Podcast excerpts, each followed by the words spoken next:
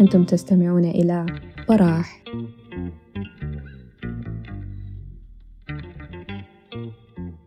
السلام عليكم شباب مساء الخير. ال topic بتاع الليلة ال cryptocurrency العملات الرقمية. topic trending في العالم عالميا كده. وفي السودان هنا بدوا شوية كده اهتمام الناس ذاتها. بدأت تسأل إنه أنا كيف أقدر أستثمر قروش أدخلها في عملة وأنتظر يمكن كم سنة بعد ذاك القروش تتضاعف أو تضرب في ثلاثة أو في أربعة أو في خمسة أو أكتر من كده بكتير فعايزين الليلة نتكلم عن البداية بتاعت العملات الرقمية إنها ذاتها شغالة كيف. وفي معانا محمد سمير حيكون هيحكي لنا عن المايننج التعدين بتاع العملات الرقمية. وفي حاتم حاتم عبد العظيم حيتكلم لنا عن تجربته بتاعت ال trading. طيب آه خلينا نبدأ بالبيتكوين اللي في 2009 أنشأ واحد اسمه ساتوشي. آه أو هما واحد ما معروف آه آه هو زول ولا مجموعة group بتاعت ناس حاجة مفهمة كده. فساتوشي ناكاموتو أنشأ العملة الرقمية الأولى اللي هي البيتكوين في 2009 بعد بقى شغال عليها تطوير. شغال براو كان. حتى بدأوا يدخلوا معاه يقال إنه بدأوا يدخلوا معاه أصحابه وال network بدأت تكبر شوية شوية شوية. تمام؟ طيب العملة ذات الرقمية اللي هي البيتكوين دي فهمها شنو شغالة كيف؟ تمام؟ طيب العملات الورقية اللي بنتداولها حاليا أو بنتداولها بالصورة اليومية دي centralized أو مركزية في البنوك. يعني البنوك هي المسؤولة من التعاملات بين شخصين. يعني أنا إذا عايز أحول قروش مني أنا لزول فأنا محتاج إني أشوف حسابه أو آه محتاج آه أمشي البنك تمام أورد له شيك أو كده. فالبنك هو النقطة اللي في النص اللي بتربطني بين بيني أنا والزول اللي أنا عايز أحول له القروش. طيب يا أخي ال ال ال ال إذا إذا شلنا البنك من ال من ال من الثلاثة أنفار ده من المعادلة بتاعتنا دي أنا عايز أحول قروش direct مني أنا لزول تاني بدون ما يكون في أي وسيط. دي هنا الحتة بتاعت ال decentralization أو اللامركزية. فهنا طلعنا البنك بقيت أنا عايز أحول قروش مني أنا للشخص الثاني فهنا دي دي الفكرة كلها بتاعت ال cryptocurrency العملات الرقمية كلها شغالة كده. إنه يا أخي peer to peer من شخص لشخص مباشرة بدون أي وسيط في النص. طيب آه البيتكوين واحدة من العملات الرقمية. شوية حنذكر كم واحدة برضو. ال Ethereum آه ال Dogecoin الجداد حنتكلم ذات عن ال عن ال آه إنه الحاجات اللي عندها future يعني في في في في عملات كده بادي يا دوب بيقول إنه future بتاعها كويس إنه زول ممكن ت invest فيها هسي. ممكن تلقى العملة بدولار أو دولارين أو ثلاثة أو كده. فحنتكلم عنها لكن في البداية دايما خلونا بس نكون ضاربين مثال بالبيتكوين لأنها هي أكبر حاجة. طيب قلنا بقى ما في بنك في النص أنا أحول. طيب يا أخي التحويلات دي بشكل أو بآخر لازم تتسجل في حتة. يعني ما ما ممكن إنه أنا أنا ذاتي حسابي ذاته المفروض يكون مسجل في حتة. القروش اللي فيه القروش اللي قاعد تطلع منه القروش اللي قاعد تدخل له. فيا أخي بدل البنك ده جابوا حاجة اسمها البلوك تشين حاجة ممكن نقول عليها البلوك تشين السلسله يعني. بيقولها journal journal بتاع الكريبتو. ده اللي بتسجل فيه كل التحويلات. transaction يحصل في ال network بتاعت البيتكوين بيتسجل في البلوك تشين بتاع البيتكوين.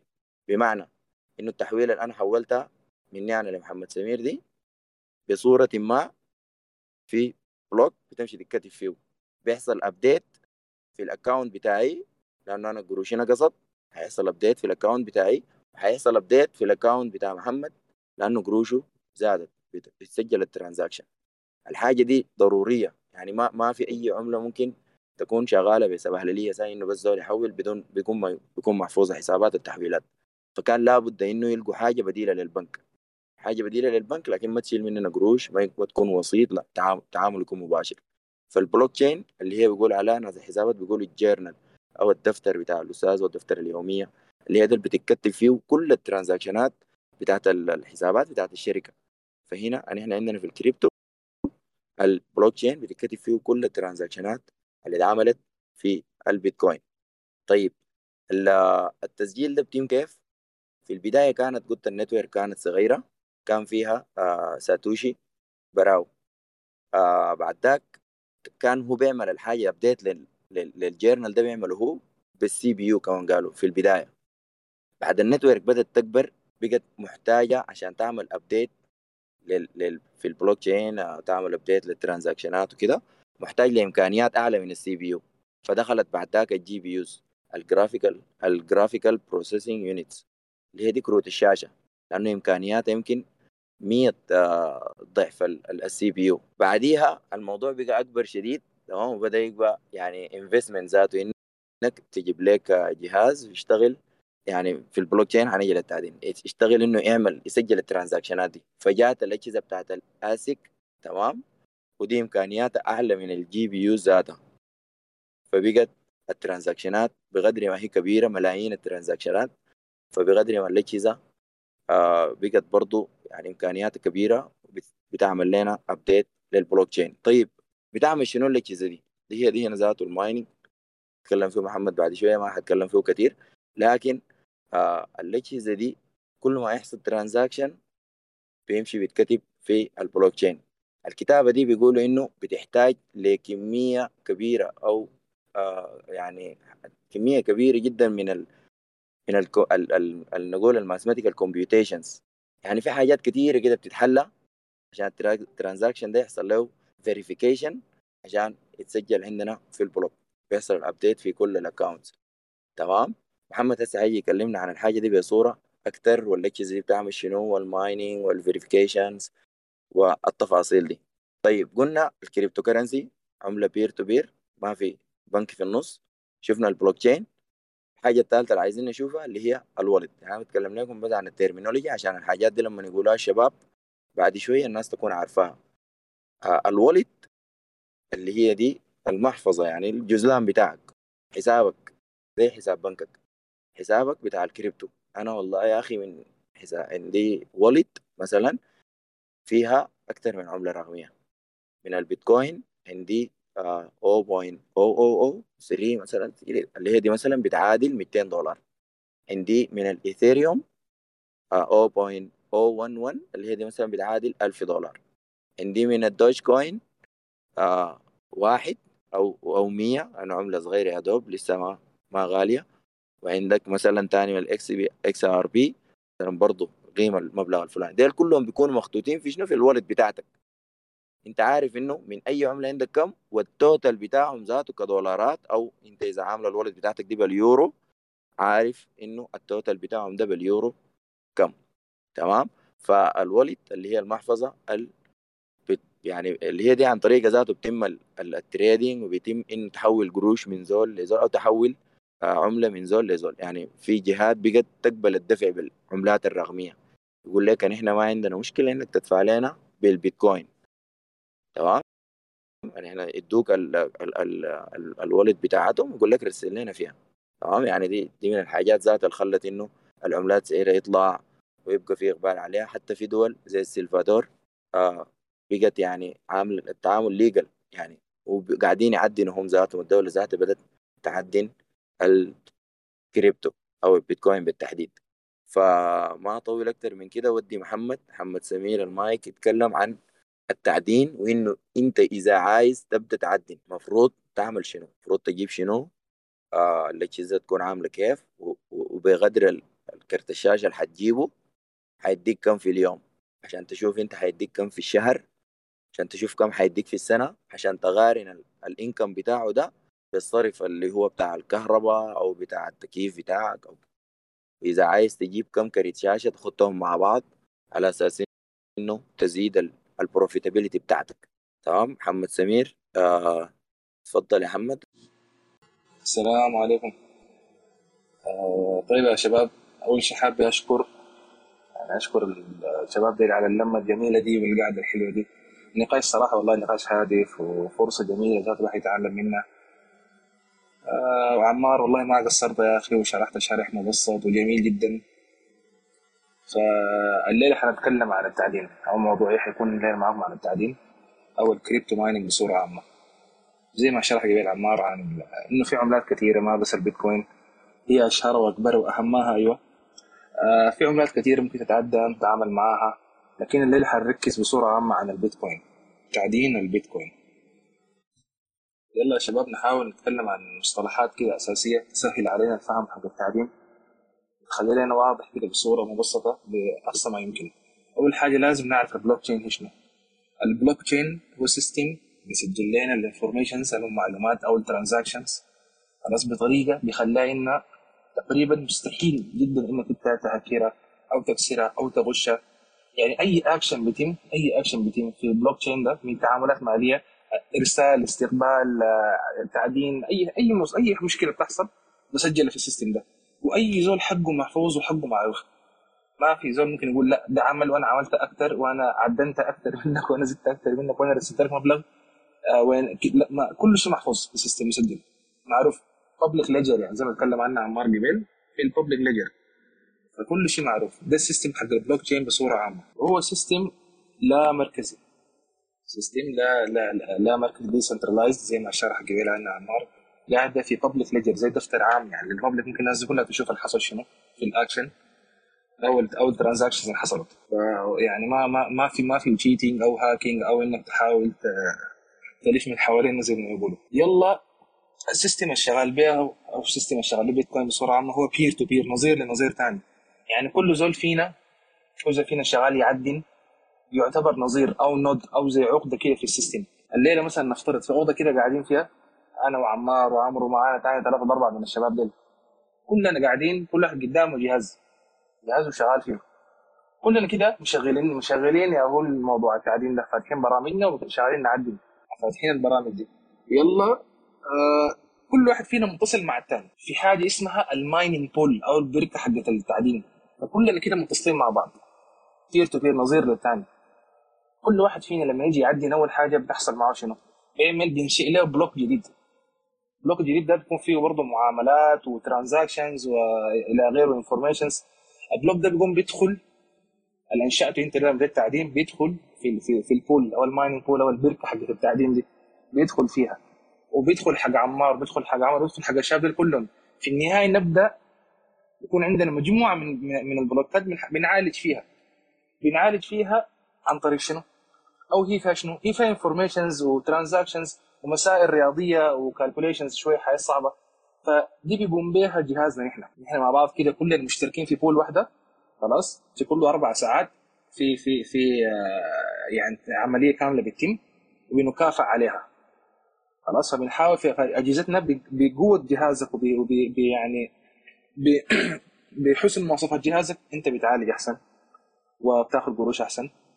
مهمتك بتكون أسرع. فدي اسمها ال mining pool أو البركة اللي نحن الناس دي كلها بنكون قاعدة فيها شغالة سوا بتحاول تعدن كل زول بجهازه بيقدم أداء أفضل على الثاني دي ال mining pool بصورة عامة. آه طيب. طيب هم مستفيدين منك شنو أنت لما تعدن أنت كل ما لما تيجي تنشئ لك block block في, في, في البلوك تشين بصورة عامة أو أو يدخل في ال mining pool كل ما بتزيد إنتاجية البيتكوين. فهم مستفيدين منك. أساسا هم مستفيدين منك يعني البلوك تشين بصورة عامة مستفيدة من وجودك أنت كمعدن معاهم. في ال system أنت بتنشئ بتنشئ new new satoshis new bitcoin عموما بصورة عامة في ال system. فأنت وجودك أساسا مربح بالنسبة لهم. بالنسبة لل bitcoin currency بصورة عامة أنت وجودك مربح. فهم مستفيدين منك. خلاص فأنت بتنشئ وتيجي تحل مشاكل رياضية أو أو هنا math puzzles و calculations و computing يعني حياتها computing معقدة. فأنت بتحلها في نفس اللحظه بتنشئ لهم new bitcoins from thin air يعني من, من العدم. فوجودك أنت كمعدن أي معدن وجوده في البلوك تشين خلاص له فائده وله دور ويكافئ عليه. بغض النظر عن جهازه عامل كيف ومواصفاته كيف. كل ما كان جهازك أقوى وأحسن كل ما كان مكافأتك أعلى وأحسن. فهم أساسا مستفيدين منك. دي بتجي هنا فائدتهم هم. بعدين انت بتيجي تشوف فائدتك انت شنو؟ وحتربح كم وحتكسب كم وحيكافئوك كم. تركز في النقطة دي. يلا. التعدين ذاته بيتم عن طريق الجوريثمز أو خوارزميات معينة. في خوارزميات كثيرة شديد للتعدين. دي حاجة ما حنتطرق لها بالتفصيل الشديد بس حنجي للظاهر حقها. أفضل خوارزمية للتعدين حاليا خلاص هي ال Dagger Hashimoto أو تعدين ال ال ال الإيثيريوم بصورة عامة الإيثيريوم hash. فأنت بتعدن عملة الإيثيريوم خلاص لكن بتتكافئ بالبيتكوين. ركز في النقطة دي. يعني أنت تعدينك بيتم للإيثيريوم ما بتعدن البيتكوين نفسها بتعدن الإيثيريوم. خلاص لكن تتكافئ بالبيتكوين. هي فيها في في في عملية طردية هنا وفي تكافل ما بين الاثنين مع بعض بيتم بحيث إنه كلهم مستفيدين. أنت كل الأطراف مستفيدة. أي طرف داخل في المعاملة هنا مستفيد ما طالع أساسا نجي بعد ده للتعليم. كيف أنت حتعدل؟ والمطلوب منك شنو أساسا؟ والتكلفة كم؟ وأنا حكسب كم؟ وحطلع بكم؟ وهل أنا حبذل مجهود هل أنا حدفع يعني مبالغ مستمرة باستمرار؟ أنا حأعمل شنو عشان أطلع بفائده من التعدين؟ نعرف أول حاجة وحدة التعدين هي بتقاس بال mega hash للثانية. أهمها حاليا نعرفها mega hash. زي الميجا بايت للثانية يلا ال mega hash للثانية. حنعرف بعد ده منو من الأجهزة ومنو من كروت الشاشه تحديدا بديني mega hash أعلى أو بديني hash ات أعلى. اللي بديني hash أعلى ده أنا دايره. ده حيديني reward أعلى حيديني تكلفة أعلى. يلا. أساسا التعدين انت بتعدنه عن طريق كرت الشاشة حقك أو عن طريق المعالج. لكن التعدين حق ال CPU ده شوية ما ما ما ما فعال زي زي زي كرت الشاشة. آه كرت الشاشه ليه ليه ليه اختاروا كرت الشاشه أو ليه هو الأهم الأفضل؟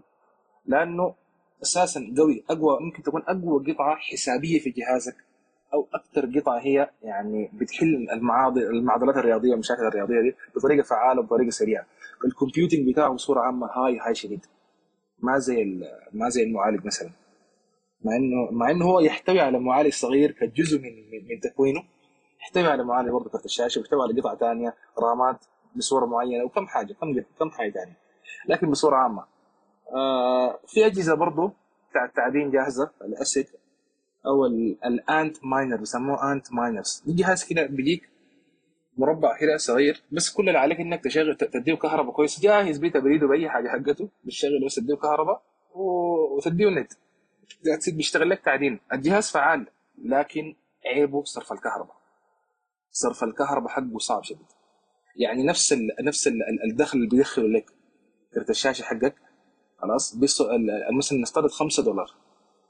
5 دولار دي مثلا بيدخلها كرت شاشه Nvidia 3060 Ti. حنشرحهم بعدين. آه يلا في جهاز اسمه Antminer S9 ده بيدخل لك تقريبا 5 دولار داخل 5 دولار. كرت الشاشة أو في الكمبيوتر بيصرف حوالي آه أقول لك 200 مثلا 200 واط في, في, في الدقيقة. ده بيصرف 1300 وحاجة واط في الدقيقة. فالفرق حق الكهرباء صرف كبير شديد. فرق شاسع. هي أرخص بشدة خلاص. وفي الدول البرة متوفرة أكثر من كروت الشاشة. متوفرة متوفرة بكميات كبيرة يعني.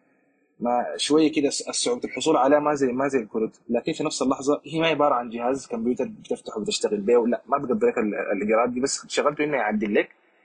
آه وصرف الكهرباء حقه كبير شديد. فما حنتطرق عن عنهم كده بالتفصيل أو عن أنواعهم أو كده. لكنهم موجودين وجودهم مهم برضه نجي نتكلم عن كروت الشاشة. كروت الشاشة نضرب مثل هنا بكرت من الكروت القوية القوية شديد شركه Nvidia. اسمه 3080 أو أو 3080 خلاص 3080 ده بيطلع لك حوالي 92 تقريبا mega hash في الثانية. تذكر ال mega hash تكلمنا عنه قبل؟ اللي هي السرعة حقت التعدين زي الميجا بايت في النت. يلا ده بيطلع لك حوالي 92 mega hash في الثانية. 92 mega hash في الثانية دي حاليا بتعمل معاك حوالي من 6 ل 7 دولار تقريبا. خلاص في اليوم الواحد. لو خليت جهازك شغال 24 ساعة هتاخد من 6 ل 7 دولار في اليوم الواحد. ويكون صرف الكهرباء صرف الكهرباء حقه حوالي تقريبا 220 واط ولا في الرينج ده. آه بيكلفك في الشهر تقريبا حوالي 4 5 دولار. ما بحصل خمسه ما بحصل خمسه تقريبا حوالي 4 دولار. بعدين في في في مصطلح ثاني أو معلومة ثانية المفروض نعرفها صرف الكهرباء. آه الناس بتقارن ال ال يعني يقول لك مثلا كرت الشاشه حقي بتطلع 6 أو 7 دولار في اليوم. آه كهربته في اليوم ممكن تعمل معاه مثلا حوالي نص دولار. فتقسم الإنتاجية حقتك من ده عشان يطلع لك الصافي. بالنسبة لنا إحنا في السودان الصرف حق سعر الكهرباء يكاد لا يأثر على الإنتاجية. يكاد لا يأثر. رخيصة جدا. انت في تحسيب هنا ما حتحسب بإنك صرف الكهرباء حقك انت العادي. وتشيل من مرتبك وتشيل وتاخذ هنا. لا لا. أحسبها من انتاجيه الكرت ذاته. يعني أنت عارف نص نص يوم نص يوم تعدين قد يديك كهرباء كافية للشهر كامل. نص يوم أقل من يوم أقل من يوم يديك تصرف جهازك شغال 24 ساعة لمدة 30 يوم متواصل. فدي نقطة أصلا ماشي لها هم وربحك حيطلع يكاد يكون صافي زي ما هو. آه الربح متغير. مثلا 30 80 ضرب لكم ده مثلا ده بيطلع في اليوم 6 7 دولار. قبل شهر كان بيطلع 9 10 فليه ليه الحياة دي متغيرة؟ وممكن يزيد ثاني هسه في الأسبوع ده والأسبوع الجاي بيزيد.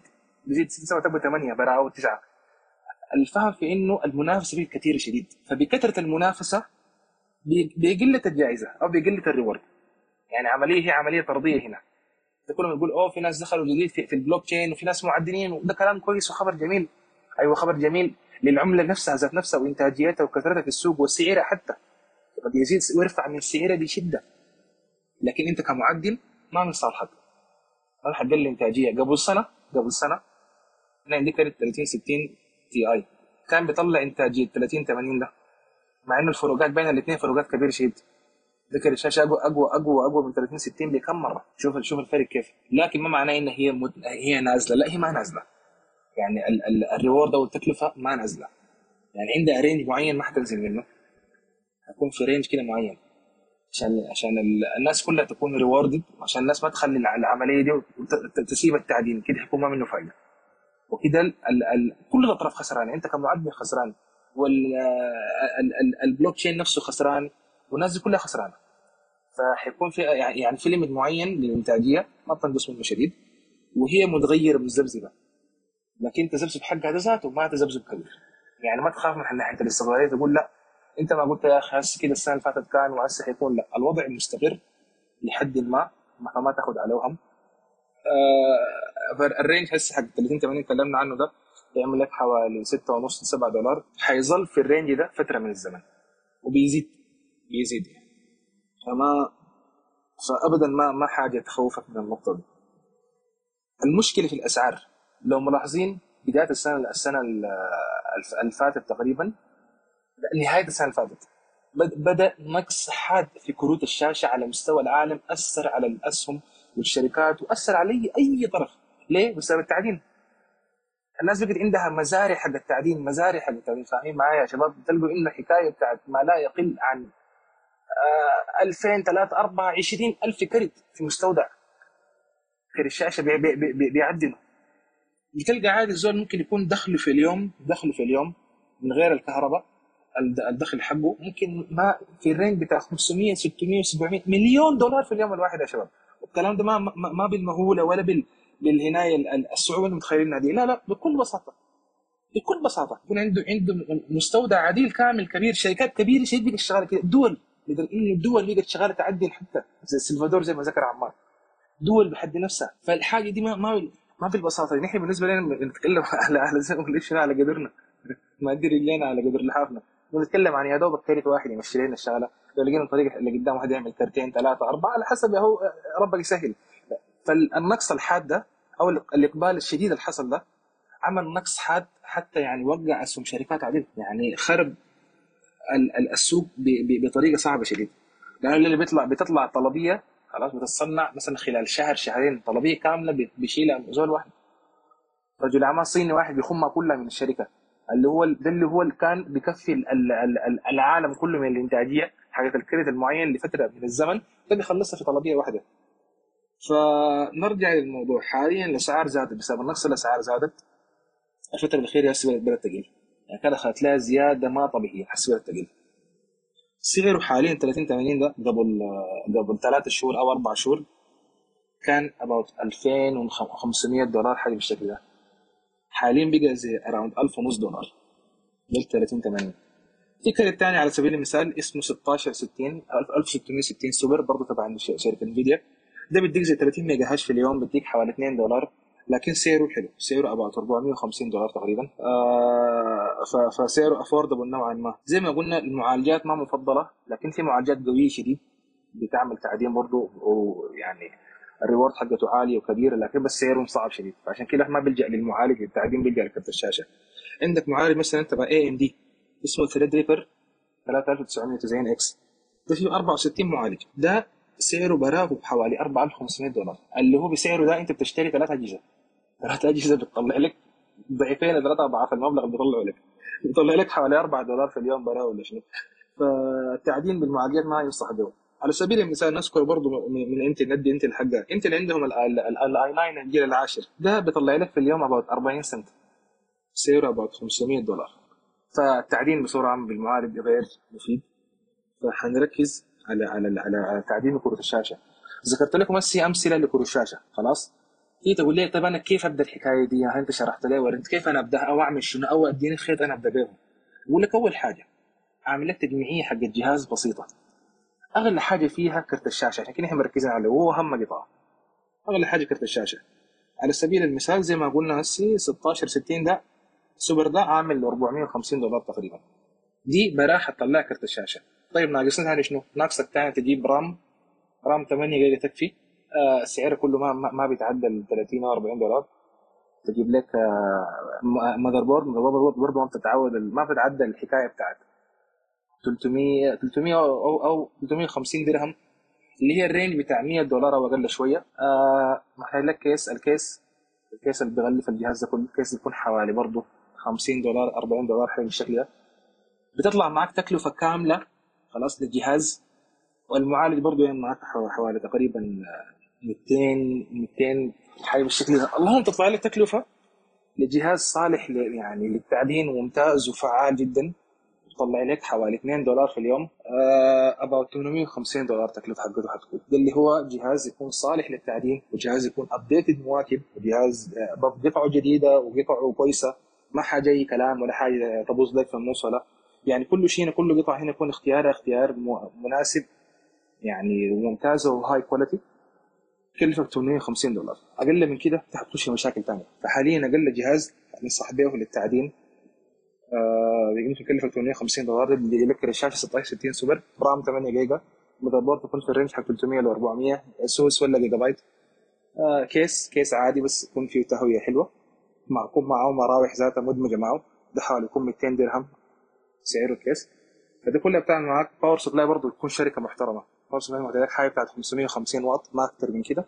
شركة محترمة جيجا بايت EVGA اسوس MSI تكون شركة بس محترمة لأنه في النهاية هو اللي بيضمن لنا سلامة الكهرباء في جهازنا وكده. فدي تكلفة حوالي 850 دولار بتنتج لك 2 دولار في اليوم بتنتج لك 60 دولار في الشهر إذا اشتغلت إذا جهازك اشتغل 24 ساعة. طيب حتقول لي أنا الكهرباء تقطع نص اليوم وما عارف تجي وتمشي ودي مشكلة كبيرة. جهازي حيبوظ. هل التعدين حقي حينقطع؟ هل ما حأخذ ال reward حقتي؟ لا حتأخذ ال reward يا عزيزي. كله حتاخده كهربتك قطعت في أي لحظة؟ ابدا ما مشكلة. وقت ما تفتح الجهاز الكهرباء تيجي تفتح الجهاز حتكمل مكان ما بديت وحتاخد ال reward حقتك زي ما هي. ما حينقص حقك زي ما قلنا قبل. خلاص هي يعني everything مسجل في ال في في, في ال ledger مسجل قاعد. ما في ما في زول حقه مأكول. تبدأ محل ما محل ما قطعته. وتكمل تعدينك عادي جدا زي ما حصلش وتاخذ الريورد حقتك زيك وزي أي زول. طيب الجهاز طيب إذا اشتغل في اليوم 12 ساعة أنا الكهرباء عندي 12 ساعة قاطعه 12 ساعة شغالة. ربحك ده اقسمه على 12 إذا تشغل جهازك في اليوم 8 ساعات أقسم ربحك على ثلاثة. وهكذا وقس على الطريقة دي. فأنت أفضل شيء تشغله 24 ساعة لأعلى إنتاجية ممكنة. لو ضربنا مثلا حسي بالجهاز ب 850 دولار ده عشان تتحصل على 60 دولار في الشهر. ده بالنسبة للجهاز ب 850 طيب أنا داير أحسن داير أجيب لي حاجة أحسن من كده. 60 دولار في الشهر دي 24 ساعة دي أنا ما ما جايبه حقها معي جدا. كارت الشاشة قلنا عنه 16 60 ده سعره about 450 دولار ده غيره. عندك قروش أزيد خدت لك 1000 دولار. حتجيب لك كارت الشاشة 30 60 Ti مثلا بيعمل لك إنتاجية في اليوم 4.5 ل 5 دولار. تطلع معك في الشهر إذا 24 ساعة اباوت 120 ل 150 دولار في الشهر. عندك قروش أزيد من كده ربنا فاتحها عليك. اشتري 30 80 ده بتطلع لك في اليوم 6 ونص ل 7 دولار وبيزيد إن شاء الله مع اللي قدام أنت حتطلع في في, في الشهر برضه مبلغ أكبر وضعف وضعف أضعاف المبالغ. وهكذا. بالزياده قروشك ممكن تنفقها في الجهاز. بزيادة الإنتاجية بزيادة الدخل اللي حتدخل أنت. الكهرباء زي ما تكلمنا عنها. الجهاز أبو 850 دولار ده بيكلفك في الشهر بالضبط 3 دولار كهرباء. اللي هي إنتاجية يوم يوم تقريبا. يوم يوم شوية بالنسبة ل 60 ده. هيكلفك 3 دولار في الشهر كامل في الشهر كامل بالنسبة للسودان وبالنسبة حتى للدول برا. لأمريكا مثلا هيكلفك اباوت 4 ونص 5 دولار في الشهر. بالنسبة لنا في السودان بكلف 3 دولار.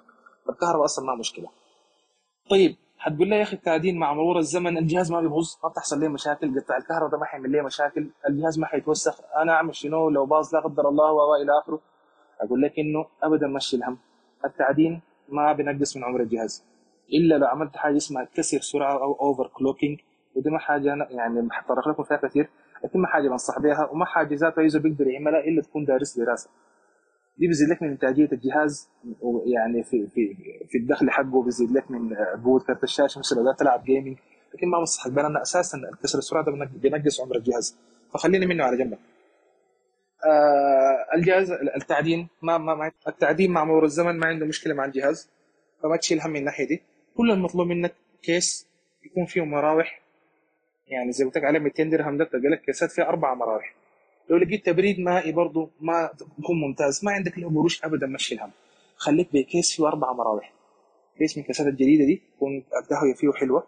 أربع مراوح. كل المطلوب منك إنك أنت كل أسبوع مثلا تشوف الغبار اللي فيه وتنفضه. تنفض الغبار اللي فيه. ده أفضل طريقة تحافظ عليه درجه الحراره تخليه في أوضة بس أوضة ما تكون ما ضراها شيء 24 ساعة ولا فيها رطوبة. ده المطلوب منك. مروحه العاديه حق السقف دي كفاية جدا. كفاية جدا. ولو ما قدرت تفتحها ما تفتحها برضه ابدا مشي الهم ما إلا زي ما ناس فاهمة يا أخي أنا ما لازم أجيب مكيف فريون واجيب لا لا. تحتاج الأمور دي. لما يكون عندك آه كذا جهاز. وكذا ما اعرف الآن الان الآن miner اللي تكلمنا عنها ديك مثلا كذا واحدة. لا لا أنت جهاز واحد عندك. لو انت عايز تجيب لك ثلاثة أربعة أجهزة تشتغل أو عندك أربعة خمسة كروت تشتغل جيب لك مكيف جبت لك مكيف. لكن انت عندك جهاز واحد كذا زي قلنا 850 دولار ده ما داري منك شيء. فتحت له مروحة كتر خيرك انت عزيت وعديل كده ترطيبه بالنسبة له. ذات المروحة انت ذاتك متضايق منها ما تفتح له. ما عندك مشكلة. كل أسبوع عن عن الغبار بس عامل كيف. اديه نفخة كده سريعة عشان تحافظ عليه. ده المطلوب منك انت كمراقبة. ده المراقبة المطلوب منك انت. بس ده كل المطلوب منك. هتشتري الجهاز ب 850 دولار ده تاخده خلاص؟ تفتح له مروحه أفضل يعني يفضل آه كل أسبوع تيجي تعاين له تراقبه طيب يا جماعة أنا ابدا عملية التعدين دي كيف؟ في وسطه كتار وسيط في النص كتار من اشهرهم نايس هاش dot com موقع اسمه نايس هاش dot com نايس هاش ده بيعمل شنو؟ وسيط ما بينك أنت خلاص؟ وفي ناس برضه بيحتاجوا ال computing power حقتك دي. في شركات بتحتاج الحاجة دي برضه. ما بس البلوك تشين المعرفه في شركات بتحتاج برضه. أيوه بيمر عن طريق البلوك تشين لكن بيحتاجوا hash power بيحتاجوا منك ال computing power حقتك دي أو بيحتاجوا إنه يأجروا جهازك. فأنت كأنك بتأجر جهازك للشركة. فنايس هاش بيكون ده وسيط بينكم أنتوا الاثنين بيقول للشركة أنا بجيب لك يا أخي آه بجيب لك عمال. ناس بيشتغلوا. أنا بديهم حقهم. أنت طلع لي أك أك يعني أكبر reward ممكن لهم عشان الناس ما تخليني. في نفس اللحظة هو بياخذ نسبة قليلة له بياخذ نسبة قليلة شديد له. والشركة مستفيدة وأنت مستفيد والنايس هاش مستفيد. ليه قلت لك نايس هاش؟ في حاجات كتير ممكن تتخطى النايس هاش. تشوف لك mining pool براها أو ناس أو حاجة. لا NiceHash أفضل لأنه بيحفظ يعني بيحفظ حقك بأفضل طريقة ممكنة. plus فيه محفظة خاصة به. plus فيه كمية من الخوارزميات الجاهزة. ما عليك تتعب وتفتشها وتعملها. فأي شيء مجهز لك. يقدم لك أي مسهل لك أي عملية لإنك تعدل بها خاصة كمان لزول مبتدئ يقدم لك كده على طبق من ذهب. أنت شيء بس بس أنت عامل لي account ده كله مطلوب منك. حتى ما مطلوب منك تأكيد هوية بجواز ولا مطلوب منك رمز ما مطلوب منك أي شيء. إيميلك that's it إيميلك ممكن تعمل two factor authentication حق الجوجل ده 2FA ده. أنا محتاج أي حاجة. قروشك كلها قاعدة عنده محفوظة خلاص. برضه فيه منصة حق تداول هو ذاته وفيه محفظه تحفظ لك قروشك وامورك كلها تمام. بتخش NiceHash dot com تفتح وتسجل فيه account عادي. عندهم برنامج إذا أنت عندك كرت الشاشه في في في, في الماركت نوعين AMD و Nvidia. AMD عندهم برنامج براهم Nvidia عندهم برنامج براهم افترض نزلنا حق Nvidia نزلته بيقول لك يا أخي اسمع دخل لي ايميل password حق الموقع. تدخلهم فيه. دخلتهم فيه يلا automatically يبدأ التعدين. براو. بيشوف لك شاشة سوداء كده زي شاشة ال CMD بنقول لها شاشة سوداء كده بتبدأ تشتغل ال process حق التعدين. ال process حق التعدين أول ما تبدأ تشتغل حتشوف جهازك شوي الشاشه شوية المروحة حقه يدور سامع له صوت شوية كده. فكأنك أنت بتلعب لك game خفيف. ده الأثر على التعدين على جهازك. كأنك بتلعب لك game خفيف. ناخد حد لدرجة الحرارة عشان تراقب جهازك. هو بيديك كم option بيقول لك عايز تعدي تعدين خفيف ولا وسط ولا عالي. أنت ما تتعدى الحرارة 62 درجة مئوية. دي ال optimum دي أفضل درجة. ومنها جهازك بيقعد أفضل فترة عمرية ممكنة. ممكن تزيد عنها. لكن نخليها في 62 63 في ال range ده. آه إذا 62 درجه أو 63 دي حصلت عليها حصلت على درجة الحرارة دي في تعدين خفيف كان بها. حصلت عليها بخيار التعدين المتوسط كان بها. التعدين العالي خلاص كان بها. لما تحصل على درجة الحرارة دي. أفضل حاجة حتكون ثابته ثاني ما بزيد عنها بقدر تبريدك للجهاز بقدر ما حتنقص معك. فكل مطلوب منك account عادي تنزل البرنامج حق ال Nvidia ولا AMD أو كارت حقك شنو تفتح البرنامج تكتب ال account حقك. انتهينا على كده. جهازك بيبدا يدخل تستلم قروشك طوالي. تميت 24 ساعة. عملت 3 4 دولار 5 دولار. تستلم طوالي. بعد 24 ساعة تستلم. أول بأول تستلم يومي. يعني عندك limit حق حق, حق سحب ممكن تعمله. مثلا في عملة اسمها Litecoin ال limit حق السحب منها 0.3 أصفار آه، واحد تقريبا. دي اللي هي about 6 دولار تقريبا أو 5 دولار حاليا. فمجرد ما تعمل 5 أو 6 دولار تسحب طوالي. ما تسحب. يعني ممكن تسحبها في يوميا تسحب كل يومين كل ثلاثة يوم تسحب كله كذا ساعة. طوالي القروش دي اللي حتسحبها حتوديها وين؟ تقول لي أنا كيف أدخلها وأجيبها من وين؟ يا أخي دي دي, دي, دي, دي حكاية صعبة ابدا. في محفظة اسمها Payeer P A double E R P A Y double E R dot com تفتح فيها account هي أصولها تقريبا روسية أو أو أو هناك. إغريق ولا واحد من الدول دي. يلا بتفتحها. بتسجل فيها اكونت برضه على داري إنك رقم بس رقم تليفون لا أي حاجة. اكونت ايميلك عادي. فتحت الايميل عادي جدا. سجلت فيه بتخط الاكونت رقم المحفظة حقت البيان حقت دي بتدخلها في, في النايس هاش ده. كل ما تجيبه هنا يطلع لك مبلغ تسحب وتوديه هنا. يلا قلت لها أنا سحبت دخلت في البير ده. أنا همشي أوديه لمنه أوديه وين؟ أنا حبيعه حسيت منه كيف؟ أقول لك إنه عندنا في في السودان جروبات كثيرة زي ملتقى البيتكوين وغيره وغيره. أسامي كبيرة من الناس. مشهورة ومعروفة بتقبل منك ال Payeer وبتديك بنكك بكل بساطة. مثلا من الأسامي المعروفة يشار بها بالذكر. Digital Bank اسمه خالد. Digital Bank ده ممتاز جدا نزول لك تديه بس بتحول له من البيار حقك لل Payeer حقه. العملية كانك بتحول من بنكك لبنكك. رقم بتاع رقم حساب بيديك له بتعمل transfer للقروش. بكل بساطة كده. بترسل له طوال يحول بنكك بوريك أنا السعر الليلة عامل كده. دايرة بنكك دايرة فوري دايرة شنو؟ بيديك له. الحاجة اللي انت عايزها. في زي Digital Bank ده وسيط. وسيط انه يديك من الدولار للجنيه. في عندك برضو آه ثاني في متجر متجر السودان مشرق. اسم برضو كبير ومعروف في السوق. في عندك عبد الله مرغني في عندك محمد زكريا. دي أسامي من الشباب يشاد بيهم وفي كتار عشان ما اكون أنا من حق ناس. في كتار شديد من الشباب. جزاهم الله خير. بيقدم لك العملية دي. آه أنا أطلت عليكم يا شباب. فأتمنى انه يكون الشرح كان كافي. يعني بإذن الله يكون كفى ووفى لكم. إذا في استفسارات برضه طوال اسالوا وحضراتكم في أي لحظة أي واحد حب يعمل الفكرة دي أو عنده راس مال أو داير أي مساعدة داير أي استفسار ممكن يتواصل معي طوالي يفيدوا لوجه الله. وأطلب منكم الدعوات جزاكم الله خير. آه طيب آه محمد يتكلم عن ال mining يتكلم عن الحاجات اللي أنت محتاجها شنو عشان تعدن يتكلم عن NiceHash اللي هو ده ال platform. اللي هو ده اللي بيمكن يعني زي ما بيقولوا ال NiceHash ده بيأجر منك الجهاز خلونا نقول. يقول لك يا أخي جهازك بمواصفاته السمحة دي اديني له أنا داير اقضي به غلط. غلط مقابل بديك قروش. طيب okay تمام هاك جهازي. طيب يا أخي جهازك ده والله كرت الشاشة بتاعه 16 60 6 جيجا آه بنديك في اليوم بين دولار ونص لثلاثة أو من دولار ونص لدولارين ونص على حسب سعر البيتكوين كده. طيب موافق؟ okay تمام ما في مشكلة دولار ونص في اليوم كويسة. آه طيب تمام. خلي لنا الجهاز ده شغال.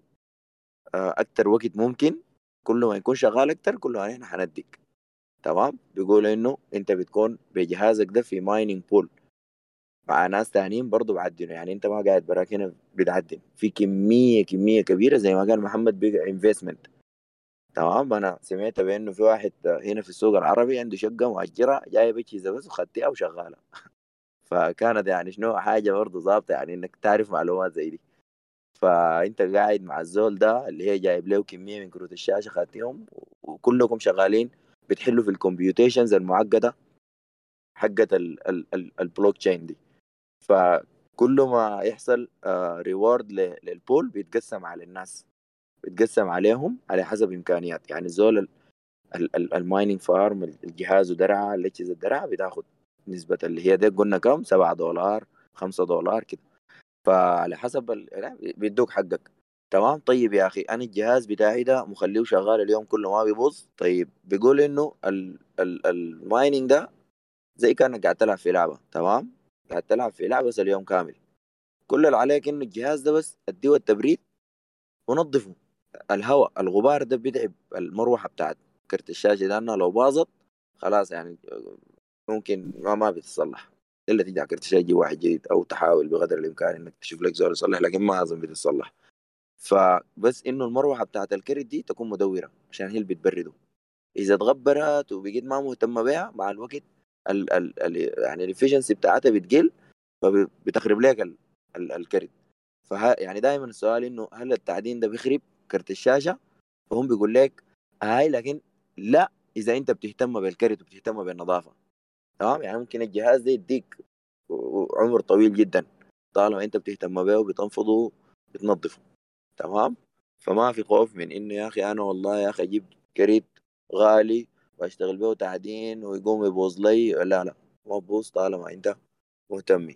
آه في برضه حاجات زي محمد غالبا هاي. ذكرتك النقطه دي كويس لأنه ما تكلمت عنها. يلا في في ناس كتار هو يعني حاجة زي ما قال عمار شائع جدا السؤال بتاع إنه طيب أنا عدنتها هذا الجهاز مع الزمن ما حيبوظ الجهاز ما حيحصل له والجهاز ما حيحصل له. زي ما قلت لكم اهم حاجة اهتمام نظافة تبريد. والموضوع ده ما بيأثر على الكريت. طالما أنت مهتم به ونظافة تبريد ما بيأثر عليه. في كم زول عمل زي عمل زي research تعديل في المواضيع دي كده. بيقول إنه يا أخي آه لأن في في شائعات طلعت بيقول لك انه استخدام كرت الشاشة سنة أو سنتين بيقلل ال efficiency حقته 10% وكده ما في كلام زي ابدا ما في كلام زي طالما أنت أساسا مهتم به من ناحية تبريد ومن ناحية نظافة والكهرباء اللي خدتها فيه خدتها فيه كهرباء مستغلة بقدر الإمكان. يعني الفهم في الكهرباء المستغله يجيب لك power supply الجهاز تكون بس شركة معروفة. بس اسم معروف ده هو لك بالبال فالموضوع ده أساسا ما ما, ما ابدا مشي من الناحية دي. خلاص investment بإذن الله حيستمر معك بقدر ما يستمر معك فأي لحظة كمان أي لحظة لا الله حسيت نفسك إنك أنت كويس أو موضوع التعدين ده حصل فيه يعني ركود شديد وما كده ما بعرف الظروف اللي قدام كيف. لكن نفترض أي سيناريو من السيناريوهات دي كرتك ده ذاته قيمته برا في السوق كبيرة. ممكن ما تلقى بنفس السعر اللي اشتريته به لانك مشيت تبيعه بيتباع مرغوب جدا كروت مرغوبة جدا. أساسا من قبل موضوع التعدين مرغوبة. قدر الله. يعني زي ما بقول شنو دي backup plan في حالة إنك أنت ما داير الموضوع حالة إنك أنت مضطر تعمل خطوة سريعة حالة إنه أنت خايف من أي حاجة كانت نفسه عنده قيمه زي كان لك ده في يدك وكده تمشي بتبيعه بيدبر لك تفضل يا عمر. بالضبط كده. يعني بيبقى لك زي أصل كده asset حقك. يعني في أي وقت يعني مهما قيمته قلت ما بيكون في حد كده. يعني يمكن اشتريته ب 1700 يعني يمكن بعد سنة ما بتبيعه بأقل من 1000 is إنه برضه مبلغ محترم وباعتبار إنه أداك سنة كاملة. الهلاك بتاعه كان ال 700 دي بس. فدي دي الحتة بتاعت اللي هو أهم سؤال. إنه دائما الناس بتخاف. إني يا أخي أنا ال mining ده لكن أنا ما كرت الشاشة بتاعتي داير ألعب بيه عندي gaming عندي شغل بتاع graphics عندي حاجات. أنا خايف ال mining ده يقوم يخربوا لي. لكن لا بس تبريد كهرباء طيب آه تبريد ونظافة. طيب بس حتة صغيرة بتاعت الكهرباء قبل ما نمشي لحاتم. آه في دول كثيره الكهرباء فيها غالية. فبتلقى إنه الناس بي يعني ما قادرة تعدن أو طيب ما أنت لما تجي تحسب ال profitability بتاعتك دي لازم تطلع حق الكهرباء ما أنت ما ممكن بجاي تعدن تشيل القروش وتمشي تشتري كهرباء من جيبك. تقول لا أنا والله يا أخي ال mining ده بيديني 300 دولار. وأنت في الشهر وأنت already بتمشي كل شهر تدفع كهرباء 200 دولار. لا أنت أنت ال profitability بتاعتك هنا 100 فالناس في موضوع الكهرباء ده بيحسبوا اللي ده بيقولوا ال cost طالما انت الجهاز بتاعك ده شغال ففي cost بتاع الكهرباء جارة. تمام؟ على حسب ال power supply على حسب الكهرباء اللي بيجرها يعني جهازك ذاته وإمكانياته. تمام؟ فأنت مفروض تعرف الكهرباء بتاعتك بتستهلكها في الشهر كم وال mining بيديك في الشهر كم. تطرح الاثنين دول من بعض وتشوف ال profitability الح... ال profitability الحقيقية بتاعتك. لما نقول كهرباء ما بنقول مكيف split شغال 24 ساعة إذا كان لجهاز واحد. تمام؟ لأنه الموضوع ده كده ما بغطي لكن إذا أنت خدت لك كمية عامل لك mining farm فأنت محتاج هنا بجد تبريد تبريد تبريد تبريد يعني تبريد بتاع split أو مكيف أو اثنين أو حتى ثلاثة. فليه؟ لأنه ذات الكروت حتكون ال... بتديك أكثر فأنت حتستهلك في الكهرباء أكثر. فنحن لما نجيب جهاز ونحطه في الاوضه تمام؟ بكرت شاشة مثلا زي ما قال محمد ال ال ال ال 20 80 Ti اللي بيديك 5 دولار في اليوم انت حتشغل المروحة بس. المروحة والجهاز حتطفي أي حاجة تانية لما تمشي يعني لما تمشي لما تمرق. حتخلي الحاجات دي شغالة وتمشي. اللي هو شغال هنا الجهاز والمروحة. الاثنين ديل يعني متأكد إنهم آه في اليوم ما ما بيفوتوا لهم الاثنين كيلو. آه 2 كيلو ذات كده ما ما أعرف حسابات الكهرباء لكن حاجة بسيطة بالضبط ممكن في الشهر في الشهر كله تكلفك بالنسبة للسودان يعني في الشهر كله تكلف. كم 3 ل تكلف؟ 5 كم؟ محمد؟ أيوه في 3 الشهر ل 5 كامل. about من 3 ل 5 دولار. ده في 3 الشهر كامل. 5 دولار. أيوه. بالنسبة للسودان بالنسبة بال- للسودان بالجنيه 3 ل 5 دولار دي بالجنيه هتعمل كم؟ لسه هي والله 3 مثلا آه تل- بس هي ألف أو 2000 بس مثلا. Okay. آه يا هاي 2000 جنيه هي كده مثلا. في في ال range كهرباء بتاعت مروحة كهرباء بتاعت PC عشان يكونوا شغالين. 5 دولار وأنت الشهر بتاعك 45 معناها عندك profitability profitability 40 دولار في الشهر. تمام؟ فأنت بتضرب كده. لكن لحسن الحظ انه في السودان الكهرباء ما غالية. يعني إحنا هسي ما شغالين بها أصلا. لدرجة إنه ما قاعدين. ال- القروش بتاعت ال mining دي نقول يا أخي نطلع حق الكهرباء منها لا لا الكهرباء بتاعت البيت دي. تمام؟ لكن في بلدان برا الكهرباء فيها غالية جدا وبكون الواحد داير يعمل له mining farm فمحتاج تبريد ووصلات بيا هنا والكروت الشاشة يعني أدخل بس على اليوتيوب بعد ال بعد ال ال الونسة دي واكتبوا mining farm فبتشوفوا ال- الناس دي بتعمل شنو جد جد. يعني يمكن الواحد يكون فاصل كهربته كهربة الأوضة عامل فيها ال farm دي براها كده. بطبلونة بعدادة بحاجات بأي شيء. فهنا في السودان ما قاعدين نشيل له هم. فإذا أنت عايز تعمل investment زي ده ما تشيل هم الكهرباء إذا كان بجهاز بسيط أو كده. آه حاتم محمد عندك حاجة عايز تقولها تاني؟ لا لا لا لا كلام كفيته الشباب. آه ما الشباب طيب. نمشي الجانب الثاني من الكريبتو اللي هو ال trading. إنه يا أخي آه التعدين طيب التعدين فكرته يا هو إنه هو جهازك وتطلع القروش. القروش بيتحافظ لك ال NiceHash بيديك لها بيتكوين ساتوشيهات تمام؟ اللي هي دي ال 0.0 كده جزء من البيتكوين. ممكن تلمها تخليها قاعدة مثلا تقول 100 دولار آه، اللي هي زي كذا ساتوشي تبقى لك 200 300 400 500 دولار اللي هي آه عاملة لك كم بيتكوين. وبعد ذاك تبدأ هي ذاتها بها هي ذاتها trading لكن زي ما قال محمد قبل إنه بت- بتدخلها مثلا يعني تشتري بها حاجات لجهازك آه تعمل به upgrade إذا كان شغال بكرت شاشة آه 6 GTX مثلا تلم تلم من ال mining ده تعمل RTX تمام؟ أو تشتري لك keyboard تشتري لك ماوس تشتري رامات. يعني بتلقى إنك إنك قروش ال mining دي ما easy money يعني ما ما في أنت ما تعبان فيها. أنت بس تخلي الجهاز شغال ومشيت.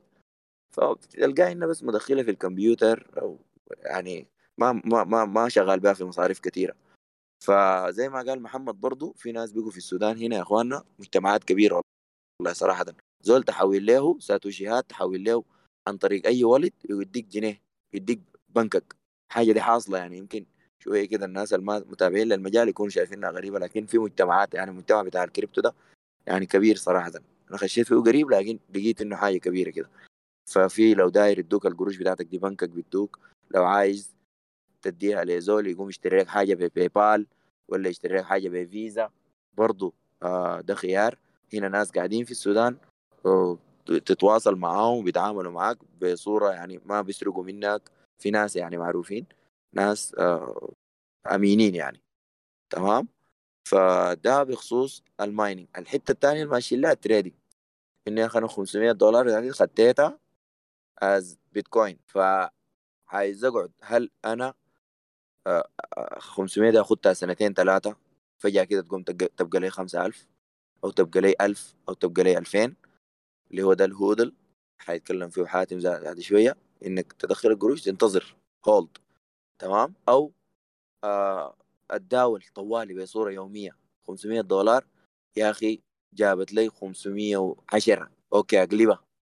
بقت كام من عنده 500 بقت 510 السعر بتاع البيتكوين نزل بقت ال... ال... ممكن ال 400 تشتري ب 400 الحاجة العادله ال 500 قبل. قبل فترة تقوم اشتريت 400 وفرت خديت 110 بهناك اشتريت ب 400 تاني سعر البيتكوين طلع تاني قلبتها مثلا ب 600 خديت لقيت لك فرق 200 وهكذا فالتريدنج ده محتاج يعني إنك تقعد وتحلل وتشوف العملة ماشية وين خلال الأيام الجاية في شنو الأحداث العالمية زي الصين زي السلفادور الناس دي عملوا شنو عشان آه، هل احتمال السعر بتاعها يزيد أو ينقص؟ ما عارف. إيلون ماسك يكتب له تويتر يقول أنا ما حد عامل مع البيتكوين تاني. تاك السعر ينزل تحت شديد. تاني تيجي زول تاني يقول يا أخي أنا حاتعامل بالبيتكوين. السعر يطلع. فأنت محتاج تكون متابع الأحداث دي ويكون عندك داشبورد و آه، متابعة طلوع والنزول. لو تعرف تشتري 200 وتبيع 200 حاتم عنده تجربة في الموضوع ده. حاتم عبد العظيم. آه ممكن يا حاتم تبدا لنا إنه خد في بالك إنه يا أخي نحن كمستمعين إنه عايزين نعرف إنه نبدأ trading كيف نخد القروش في المحفظة من البداية ذاته. محفظة تكون بتقبل إنه يحولوا لها ب PayPal بفيزا بكده خدينا القروش بعد ذاك الخطوة الثانية شنو؟ 200 نبيع 200 نشتري. آه ما نعمل ربح مثلا محترم وننسحب. نطلع من الموضوع ده ونواصل فيه. تكلم لنا على ال hodl برضه يا حاتم. طيب آه، شباب ال trading الجزء حق ال trading طبعا النقطة القبيل حقت الكلام اللي قلته قبيل عمار حق إنه يعني في السودان في حاجة اسمها أو زول تديه بيتكوين مثلا يحول لك بنكك. طبعا دي حاجة ضروري تكتشفها طبعا. وكده يعني حاجة يعني ما تعبرنا إحنا ماشيين كويس يعني شارع صح تمام؟ في زول عيد الضحية قال قال يا اخوان أنا بقبل التعامل بالكريبتو. ممكن تشتري مني خروف بالكريبتو. شيء أنا بعيد فيه أي أي. لا هي طبعا الحاجة دي أنت عارف قصة إنه الناس تلم بيتكوينات أو تلم يعني عملة إلكترونية. بقت زي زمان في السوق زي السوق حقنا لما تلقى تجار عملة بيلموا دولار. بس دي نفس إنه الناس بتلم هنا عشان تشوف تبيع بعدين لما السعر يطلع فهمت علي؟ زي برضه زي بيقول زي قطع الاراضي بتاعت جدودنا الزمانك ديك يقول لك الواحد زمان كان كان ممكن بقروش بسيطه يشتري لي أراضي كثيرة. بقروش بسيطه ناصية مع عمره ناصية في الكويت بالضبط خليها تقعد مسافة كده تجيب لها مليارات. أي أي. ما قاطعك ابدا طوالي. فهي هي الفكرة هو عموما كده الفكرة حقت ال cryptocurrencies دي بالضبط كده يعني يعني مشابهة حرفيا للبورصة مشابهة حرفيا لاي تجارة حقت assets لعربات مثلا قطع أراضي يعني أي حاجة في في العالم الحقيقي خليه من العالم الافتراضي بس الفكرة كلها في التداول حق ال cryptocurrencies إنه بس متعلق بال cryptocurrencies بس حد نفسها ما بحاجه ثانية لكن نفس المفهوم حق إنك أنت تشتري حاجة مثلا أنت تكون متوقع إنه الحاجة دي مثلا حتى سعرها حتزيد قدام مثلا تقوم تشتريها مثلا فهمت علي؟ على أساس إنه أنت متوقع إن الحاجة دي تقرأ لها مثلا تقرأ لها يعني أخبار تقرأ يعني مثلا for example يعني عاوزين نضرب مثل ب بقطعة أرض مثلا زي ما قبل كنا نتكلم فيها قطعة الأرض دي مثلا أنت عشان تشتري قطعة الأرض دي لازم تحلل الحاجة اللي حاصل حواليها مثلا في مشروع مدرسة يفتحوه جنبه مثلا في آه، مجمع في سوبر ماركتات حتتفتح في مول حيتفتح الحاجة دي حتزيد قيمة القطعة دي مثلا بعد 10 سنين فهمت علي؟ فالناس بتقوم تشتري القطعة دي على أساس إنها تبيعها لقدام اللي هو دي ال hold اللي إحنا من قبل قبل عمار كلام طيب لو تخصصنا ومشينا على الجزء حق ال crypto currencies آه بالذات يعني أنا تجربتي في صراحة كده في الموضوع متواضعة جدا لكن يعني ممكن أفيدكم بالحاجة التجربه بال knowledge اللي جاتني فيها يعني ال trading ال trading هو ثلاثة حاجات صراحة كده يعني هو دي الحاجة اللي وصلت لها يعني. اللي هي exchange المنصات التداول وال wallets الحاجة الثالثة الأخيرة اللي هي دي المعضلة كلها اللي هي ال security حق نفسها ال security حقت حقت إنك حقت ال process حق البيع والشراء ذاته حق نفسه. ال security حقت لابتوبك ال security حق تليفونك ال security حق أي حاجة. دي حاجات ما المفروض تلعبوا فيها لأنه يعني دي دي, دي حاجات هي يعني ممكن عادي أنت يكون تعب سنين. تيجي يروح مثلا في يوم يومين حكايه إنك أنت تكون تهكرتها مثلا فهمت علي؟ فنتكلم مثلا أول حاجة عن الوالتس في نوعين من الوالتس في آه، في في آه، في في في في والتس كولد بيسموها أول حاجة اللي هي دي دي بتكون wallets يعني physical كده. بتكون يعني آه، ما بت... يعني ممكن تشيل ال crypto currencies حقتك تعمل لها ت... تنزلها في ال wallet حقتك دي تكون عاملة زي ال USB هي تقريبا. بتنزلها فيها بعدك تحفظها تحفظها ل... ل... عاوز تحفظها لقدام يعني مثلا. وفي يعني مثلا نقول عندك 3 بيتكوين 4 بيتكوين 5 بيتكوين حاجة قيمتها حقتها عالية شديد في السوق حاليا وأنت مع وأنت متأكد تماما إنك أنت ما عاوز تبيعها مثلا ولا عاوز تشت... يعني يعني في, في السنين الأول شهور الفترة الجاية دي مثلا دي بتقوم بتحفظها على ال في ال في ال في ال cold wallets دي, دي على أساس إنك أنت يعني حتحفظها في حتة آمنة ما بعيدة عن النت بعيدة عن التليفون بعيدة عن أي حاجة. وال wallets دي بتكون يعني عامية الكريبتو حقتك ب مشفرة زي ال بكم layer حق protection أول حاجة password ثاني حاجة ال 2FA اللي هي ال authenticator ال authenticator حقت جوجل مثلا جوجل authenticator والحاجات دي.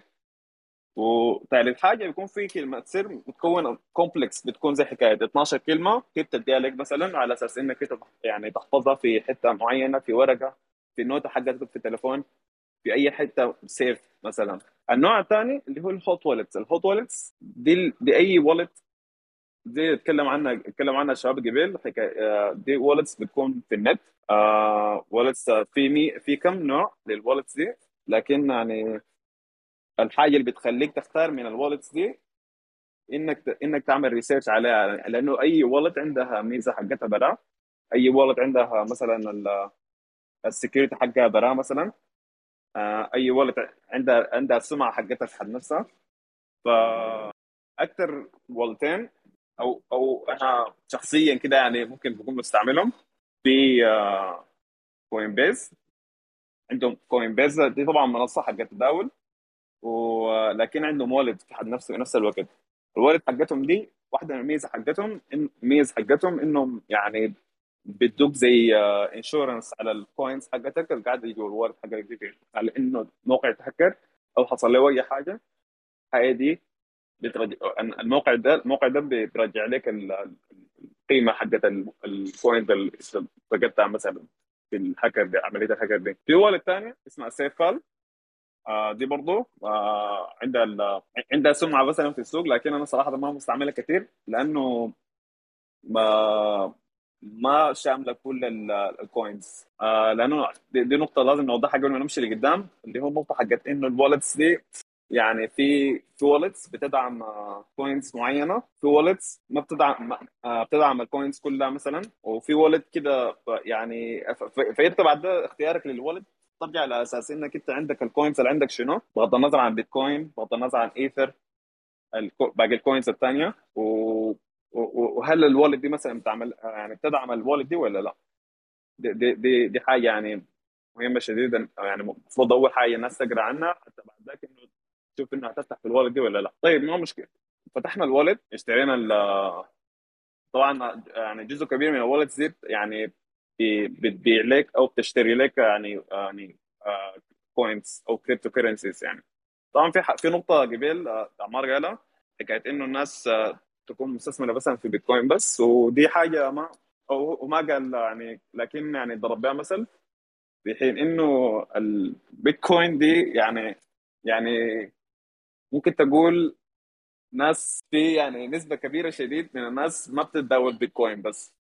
في بحكاية آه، يعني مليون crypto currency برا. هو عبارة عن coin برا يعني أي coin بيكون عندها project حقها برا.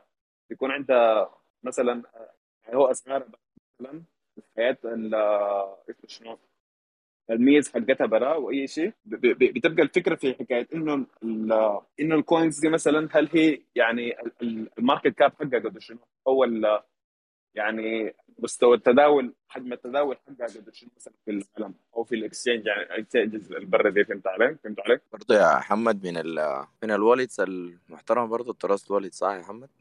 في برضه عندنا تاني Exodus الباير ممكن تتكلم عنه شوية تراست والد طيب آه. عندك من من المحفظات المشهورة شيء واشهرهم Trust Wallet. أيوه. الصورة دي مشهورة شديد أنت لما يجي خيارك للمحفظة تختار على حسب البلد اللي أنت فيها. دي أول حاجة دي أهم شيء. ما تيجي تدبس بعدين. لأن في في في الفضاء ما بيقبل السودان أصلا. أساس إنك تقدر تعمل شلون transaction تختار تشوف تشوف المحفظه اللي بتقبل دولتك. دي أهم حاجة بالنسبة لنا السودان اختيارات limited شديد. الحاجة. الثانية التوفرية حقت العملات في المحفظه يعني زي ما قال قبل شوية يلا قلت لك خيا- خيارك ذاته للمحفظة تبعا للدولة اللي أنت فيها خاصة أيوة. السودان. السودان شوية ال options ما كثير عندنا لأنه ممكن ما يقبلك أصلا كدولة. فأول حاجة بتشوف المنصات المتوفرة في في الدولة أنت. ثاني حاجة تختار على أساس انه توفرية حقت العملات يعني في منصات مثلا أو في محفظات زي الفاير محفظة بسيطة يعني ما ما ما, ما محفظه كبيره شديد محفظه بسيطه وسهله التعامل ما محتاجة منك ما عندها معك مشكلة في السودان ولا برا السودان ما عندها معك اشكاليه فيها حكاية بتاع ستة أو سبع عملات بس اللي هي العملات الأساسية والمشهوره أو العملات بيقول لك المشروع قوي اللي هم مم. عندك البيتكوين اولا عندك اللايتكوين عندك الإيثيريوم الداش coin لحد تحصل لحد الدوج coin دي ممكن تكون أكثر عملة ناشئة جديدة ومشروع كان كان يعني مشاريع قويه شديد فكلها يعني تلقى عملات قليلة. فأنت بتختار على حسب الدولة بتختار على حسب توفريه العملات اللي أنت محتاج لها. على سبيل المثال ناخذ الدوج coin دي ذاتها. الدوج coin دي دخل دخلت السوق قريب ما ما طولت. استلمها إيلون ماسك ايلون ماسك ده, ده, ده الزول بتاع سبيس إكس زول يعني رأس مالي كبير شديد في أمريكا فما كانت داخلة في كل المحفظات أنا واحد من الناس عانيت عانيت بشدة عشان أنا كنت بتعاون مع أو بتعامل منصات أو محفظات معينه فلقيت صعوبة فيها وكنت عايز أستثمر فيها لانها كانت يعني مشروعها كان قوي شديد وكانت كل يوم بتزيد آه، مم. 5 10% نسب كبيرة جدا يعني أنت الليلة إذا آه. دخلت فيها 50 دولار الليلة بعد أسبوع ال 50 كمان تقبل قريب بال 150 كلام يا أخي. فبقت فتعبت عشان قال لي منصة كان فيها. في النهاية ما طيب. سهلت ما مشكلة يعني ما سهلت بشدة كده زي الطريقة فالخلاصة جابوا لك في باير يا عم. الصوت بقطع يا حمد ما سمعت حاجة. قلت شنو؟ جابوا لي في طيارة اول امبارح لكن. بالغوا بالغوا اشتري.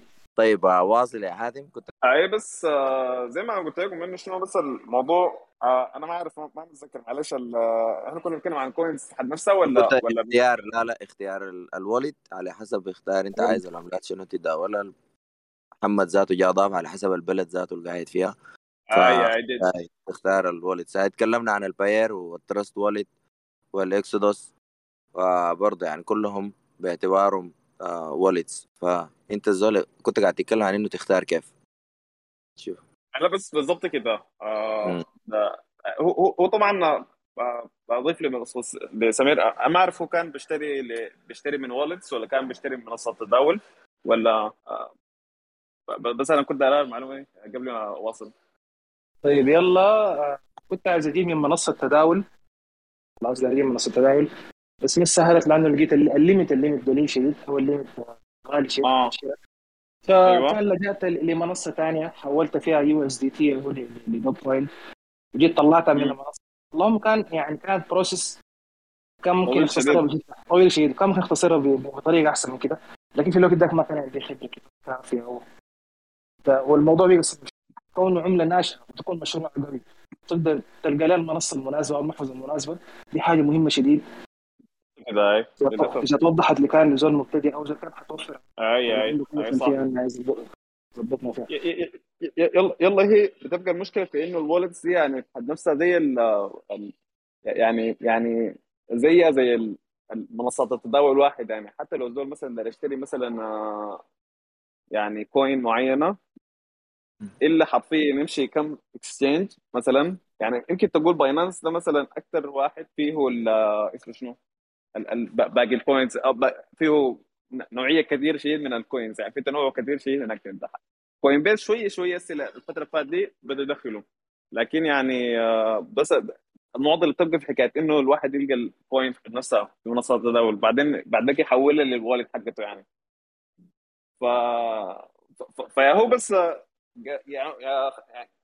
جبت الوالد فتحت لك آه، طبعا يا اخوانا قبل قبل ما تفتح wallet في حاجة يعني زي ما نرجع قبل النقطه حقت ال security نرجع للنقطه حقت إنه أنت المفروض يعني الإيميل اللي حتبدا به تداول ده المفروض يكون واحد مختلف شديد من أي إيميل أنت تستعمله لأي حاجة في حياتك. عموما كان كان ك social media كان مثلا كان حسابات مثلا كان شغل كان أي حاجة يكون email unique. أنا أفضل إنه يعني أو يعني ممكن أقول لك شنو دي بنصح به مثلا إنه تكون email unique على أساس إنه ما ما يتلاقي في أي حتة مثلا وصعب إنه يصلوك به. ففي في في في جهة بتفتح الإيميلات آه، اسمها Proton Mail. آه دي أنا ما أعرف إذا سمعت به ولا لا لكن يعني فيه فيه layers كثيره من ال protection وممكن تظبط ال protection حتى من جوا يعني إذا ممكن عادي يعني يرسل لك authentication يكون عن طريق SMS مثلا لو عاوز تفتح مثلا application عاوز تفتح الإيميل حقك يرسل لك رسالة الطريقة الطويله دي في في طريقة ثانية حقت 2FA حقت جوجل أو أي application حق authentication 2FA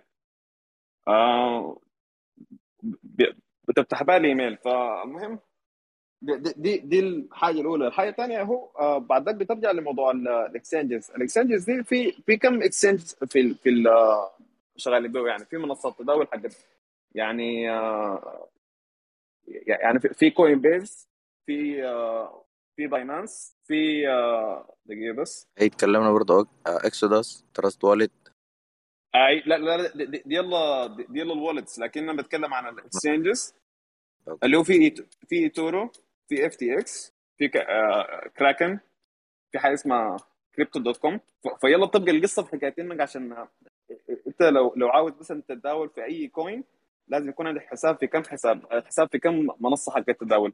على أساس إنك أنت لو عاوز تشتري مثلا coin معينة تمشي المنصة حق التداول الفلانية لأنك أنت عارف إنه المنصه إنه ال coin دي تتباع مثلا في ال في ال في الاسم شنو؟ في المنصة دي. أنت ليه بتفتش ال coins؟ ليه ليه إنك تضيع زمنك في إنك تشتري مثلا coin ثانية وبدل تشوف بيتكوين مثلا؟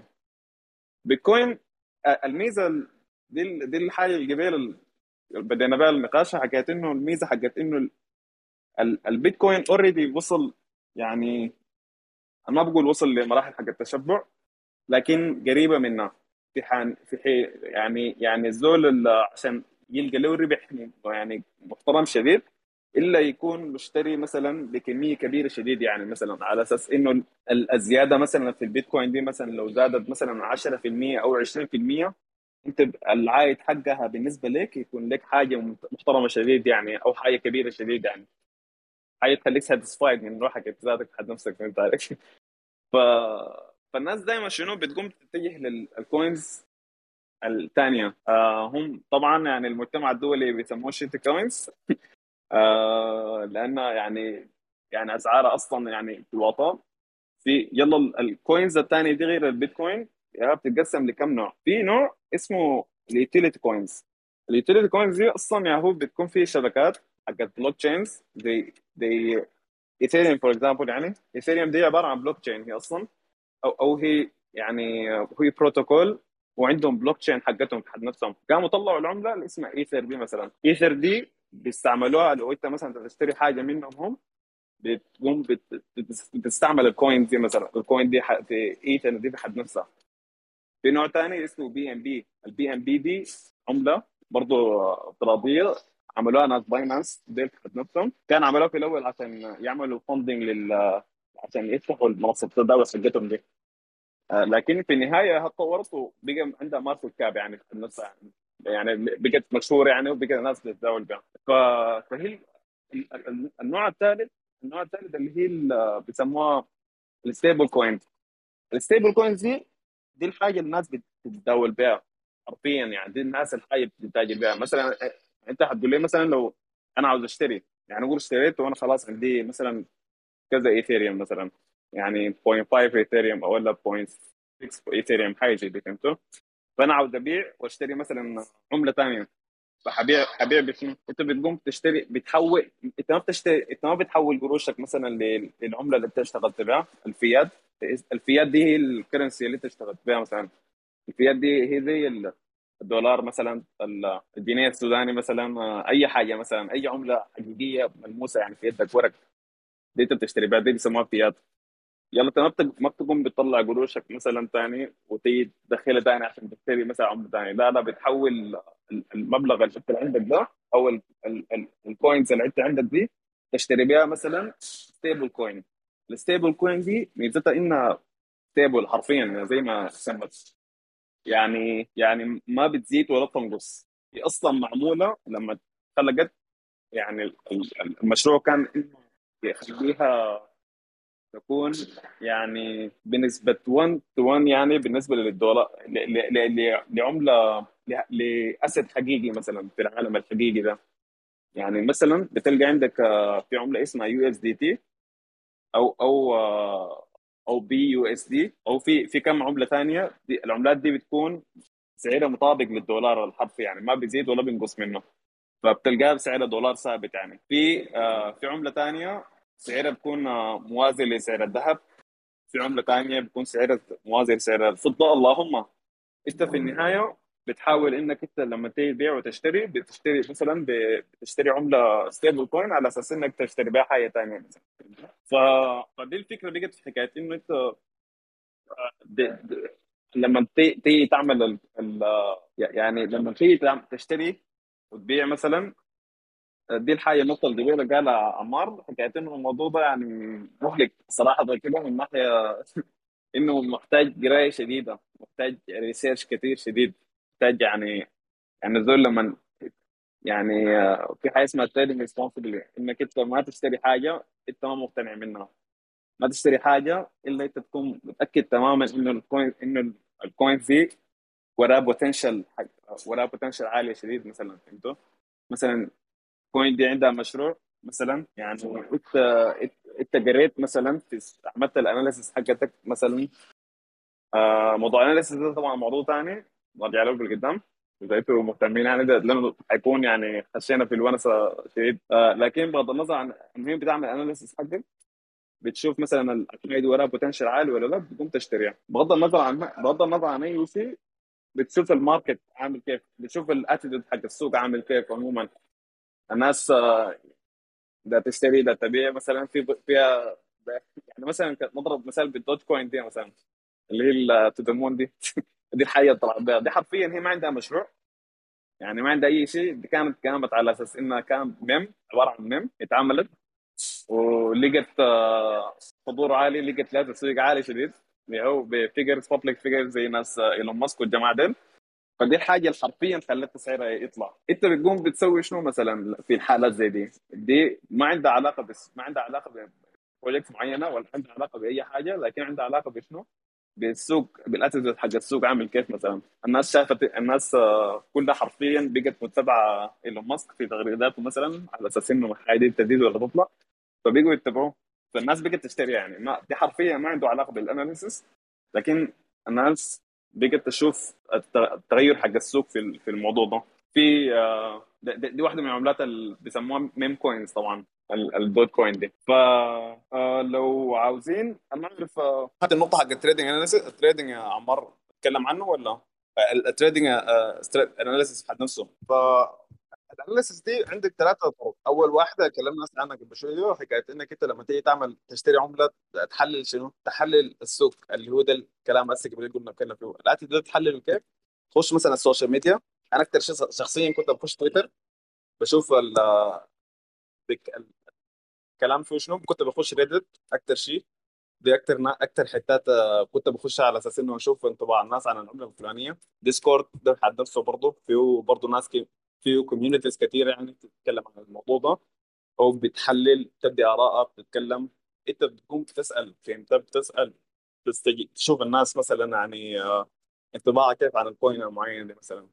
يعني آه لكن في نفس الوقت الحاجة دي بتأذيك في نفس الوقت لأنه لأنه في دائما في في ناس بيسموهم manipulators ديل ديل حرفيا بيكونوا يعني آه، بي بي بي شنو بيوهموك إنه مثلا السعر حق ال coin دي مثلا حتزيد.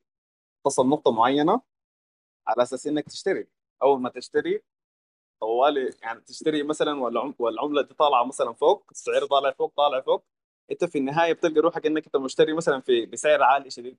فجأة تلقى الحاجة دي وقعت وقعت في الوطا. ديل manipulators ديل هم ديل يعني بيسموها bull and bear market ديل حرفيا بيقوموا بيشوفوك آه، يعني بي- بيعتمدوا على شراك للعمله على أساس أو تكون already اشتريت قصدي. ف ديل هم دايما بيكونوا يعني تبع لل whales اللي هم حيتان. في حيتان كده زي فهمنا السوق الواحد ده حوت بيجي واحد مثلا بيشت يعني بيشتري بعملات كبيره شديده يعني دي واحدة من ال analysis طبعا. analysis indicator ثاني إنك أنت المفروض تشوف ال whales مثلا آه، حركتهم في السوق عاملة كيف مثلا بيبيعوا مثلا اشتروا شنو مثلا باعوا شنو مثلا دي حاجة بتديك indicators انه السعر حق ال coin دي مثلا طالعة فوق ولا نازل. آه دي دي الجزئيه حقت ال market segmentation آه الجزئيه حقت ال fundamental analysis دي, الحاجة اللي يعني هم ثلاثة قلنا اللي هي ال market وال fundamental analysis وال وال وال technical analysis ال fundamental analysis دي دي, دي, الحاجة اللي كنا نتكلم عنها من ناحية إنه الجبال من ناحية إنه أنت لما تشتري قطعه ارض مثلا المفروض تعمل تشوف الأخبار السياسية تشوف اسمه شنو؟ اسمه شنو؟ الشرق قفلوه. ال- الدولار لا ما الدولار مثلا في خبر سياسي مثلا ممكن يغير لك ال- حاجة قيمة الحاجة الفلانية اللي قدام مثلا. دي ال fundamental analysis دي الحاجة الكبيرة اللي أنت بتشوفها. الحاجة بتسلك في سعر الحاجة مثلا اللي قدام في عالم ال cryptocurrencies انت بتشوف مثلا أي خبر دي الحاجة اللي قبل كنا بنتكلم فيها موضوع ال research إنه أنت المفروض تقرأ أي خبر related للموضوع ده لل coin المعينة دي أو أي خبر related مثلا لل لل لل cryptocurrencies بصورة عامة. يعني مثلا زي ما قال عمر قبل حكاية إنه دولة رفعت دولة بدأت تستعمل ال cryptocurrency مثلا في اسمه تسلا. for example يعني دي, دي واحدة من الناس اللي رفعوا سعر البيتكوين لما لما قرروا إنهم يتعاملوا بسعر البيتكوين وفي النهاية جش ده طلع من السوق أو أو أو رفع شال الحاجة دي قال عشان إنه الموضوع ده بيعمل emissions طبعا هو كلام فاضي ساي عشان هو ينزل سعر السوق يعني لكن مهم. بغض النظر. آه، دي الفكرة عامة حق ال fundamental analysis الفكرة الحاجة الثالثه اللي هو ال technical analysis ال technical analysis ده حرفيا ما عنده علاقة بال بالسوق ما عنده علاقة بأي حاجة. حاجة م... يعني طريقة حقت analysis م... يعني مختلفة قائمة بذاتها. كلها قائمة على ال charts عموما. ال chart دي ودي الحاجة اللي أنا ما حتكلم فيها لأنه يعني موضوع طويل شديد. آه وما موضوع طويل شيء لكن داير إنك أنت لما تخش أول حاجة بعدك بتبدا آه بقول لك you learn on the go يعني. لكن عموما كده دي القصة حقت ال charts إنك أنت زي توصل الكلام حق توصل زمان ده بتشوف إنك أنت في indicators معينة بترسم ال chart حقك أنت على حسب سعر تغيير سعر ال- ال coin أو تغيير سعر ال- ال- الحاجة اللي أنت عاوز تشتريها دي مثلا. وبعد ذاك من هذا الأساس بتقوم بتطبق نظريتك حقت إنك أنت حتبيع 200 تشتري 200 مثلا تعمل orders مثلا. موضوع ال orders دي حاجة جوا Binance أو جوا يعني خاصة بكم منصة حق التداول. لكن ما هنتكلم فيه برضه لأنه حيكون detail شيء ف فعموما دي دي, دي الفكرة دي الفكرة عموما يعني. أي زول بعدك اي أي أي حتى ال trading حد نفسه ال technical analysis في strategies معينة الناس بتتبعها في حاجة في حاجة ناس بيشتروا مثلا زي كلام عمار قبل حق الناس بتشتري مثلا تبيع بكرة تشتري ده اسمه ال short term investment أو ال short term trading مثلا. دي حاجة بتخليك إنك تربح لك زي 10 يعني مثلا بتخش في ساعة ساعتين تعمل لك زي حكاية 20 دولار 30 دولار مثلا في أر- يعني حسب بعدك أنت بتبيع وتشتري قد شنو مثلا فهمت علي؟ أو ال coins اللي أنت بتستعملها أو ال coins اللي أنت موزعها وبتشتري منها فيها قد شنو؟ أو ال potential حق ال حق ال increase في ال rate حق العملة دي شنو شنو؟ آه في في في long term investment long term investment دي في ناس بيفضلوا إنه الحاجة دي يعملوا الحاجة دي. طبعا هي حاجة بيقولوا عليها يعني في المجتمع حق ال investors بيقولوا على ده ال investment جبان لكن هو ما جبان هو responsible أكثر شيء لأنه الواحد يعني بي- بيشتري عملة كبيرة. عملة متأكد إنه ان ال market cap يعني آه، عملة متأكد إنه سعرها مثلا ما حيقع مثلا أو حتى لو وقع حيكون وقع حاجة طفيفة أو حتى لو وقع ممكن يزيد تاني يصل لحاجة نقطة معينة زي البيتكوين Ethereum مثلا BNB مثلا واحدة من العملات ال- ال- ال market cap حقها عالي شديد فما حيكون في عليها تغيير طفيف. فدي دي, ال long term trading إنك أنت بتشتري ال save بتخزن اللي هو hodling تمام؟ لحد بعد كذا سنة كذا فترة مثلا كذا شهر مثلا تبيع. تبيع تشتري حاجة ثانية مثلا علي؟ فالحاجه دي بتطبق على العملات الكبيرة بس. طبعا أنت كل ما مشيت بعملة صغيرة ال risk حقها زاد. فممكن تشتري مثلا مبلغ ب Dogecoin مثلا ب 1000 دولار مثلا. لكن في النهاية الحاجة دي يعني لو زادت طبعا وصلت سعرها مثلا سعر ال Dogecoin واحد بقى دولار مثلا أو بقى 5 دولار أو حاجة دي دي حاجة حتبقيك rich يعني؟ حتبقيك زي حكاية ملياردير عادي يعني. لكن في نفس الوقت إذا إذا وقعت انت حتكون خسرت ال 1000 دولار حقك يعني. ف ف فهو هو هو هو الموضوع أكثر شيء risk assessment لأي خطوة حتعملها يعني. ف تقريبا ده شيء. دي, دي, دي الحاجة اللي هو ده آخر حاجة كنت بتكلم أو أو ما عندي حاجة تانية أقولها. لكن يا هو زي ما كنا زي ما خلاصة عشان نقفل الكلام ده يا هو ال security أهم حاجة إنك يكون عندك security كويس شديد من ناحية VPN من ناحية ايميل من ناحية protection حق تي اف 2 اف أي باي حد أي حاجة. الحاجة الثانية trade responsibly زي ما ت- ما تخلي المشاعر حقتك تلعب يعني تلعب بيك مثلا. يعني تشوف مثلا سعر ال coin واقع مثلا تقوم تبيع طوالي. لا لا. أنت أنت أصلا يعني ما تخش السوق أو ما تشتري حاجة ما لم تكون عارف مثلا إنه الحاجة دي مثلا هتبيع ب 200 وتشتري ب 200 ما- ما- بغض النظر عن ال- ال- اللي بيحصل. حتى لو عندك لوسز تكون عارف إنك أنت هتخسر لكن هتخسر مثلا بنسبة بسيطة شديد أو بنسبة 10% أو المهم النسبة دي ما تفوتها. يعني أول ما تصل النسبة دي تقوم ت- أصلا تبيع يعني بغض النظر عن أي لوس حقتك قد شنو. الموضوع يعني أنا ما بحب الزول يخش ب ب بمبلغ كبير شديد. أصلا أصلا كده في ال theory حقت ال investment بيقول لك إنك أنت ما يعني invest بالحاجة اللي أنت ما فارقة معك إذا خسرتها. فانت شوف قدر لك مثلا آه، مبلغ معين مبلغ صغير صغير شديد أنا حب صغير شديد تخش بيه السوق. كويس. على أساس إنك تبيع وتشتري. أنا صراحة كده هم الناس بيفضلوا شنو؟ بيشوفوا إنه يعني في مواقع لانهم في مواقع افتراضية كده بتديك مثلا مبلغ صغير كده وتقول لك العب به مثلا. وما مبلغ هو عبارة عن رقم خيالي افتراضي على أساس إنك تتعلم به مثلا. لكن يعني يمكن دي الحاجة اللي خلتني يعني اواصل في الموضوع صراحة كده بإن إني أنا دخلت مثلا بقروش مثلا؟ لأنه أنا كان يعني أنا كان يعني قبل ما أخش كنت متردد شديد صراحة كده كنت يعني يعني كده بين إنه أخش ما أخش ده كلام فاضي ما كلام فاضي وكده. آه كنت كنت بشوف كنت بقرأ عن الموضوع بقرأ عن ال cryptocurrencies عموما بقرأ بقرأ عن ال- ال coins في حد نفسها بقرأ بصوره عامه شديد لسه ما ما دققت في التفاصيل. لكن يعني في النهاية كنت أخش بس يعني. فخشيت. آه خشيت يعني بمبلغ كان بسيط ولما لقيت ال... يعني أول ما خشيت طبعا أنت قروشك جوا يعني أول ما تكون قروشك جوا فحتسكها حتشوفها مثلا يعني يعني آه، ماشيه طالعه نازله حصل تقوم بتقرأ إنت. أنت لما تقرأ بعدين بتفتح راسك يعني عموما بتعرف مثلا ال- الخيارات اللي عندك شنو أو ممكن تسويها شنو عموما. ف... فبس دي دي دي دي قصتي عموما مع ال cryptocurrency طولت عليكم شديد لكن يعني يعني hope انه كده أكون أديتكم يعني قيمه شوية كده من القصة من القصة الطويلة دي هاي كنا عايزين نسألك انه ال investment كان مربح ولا وقفتها ولا بس طلعت قروشك دخلتها دي ولا كده ولا كيف؟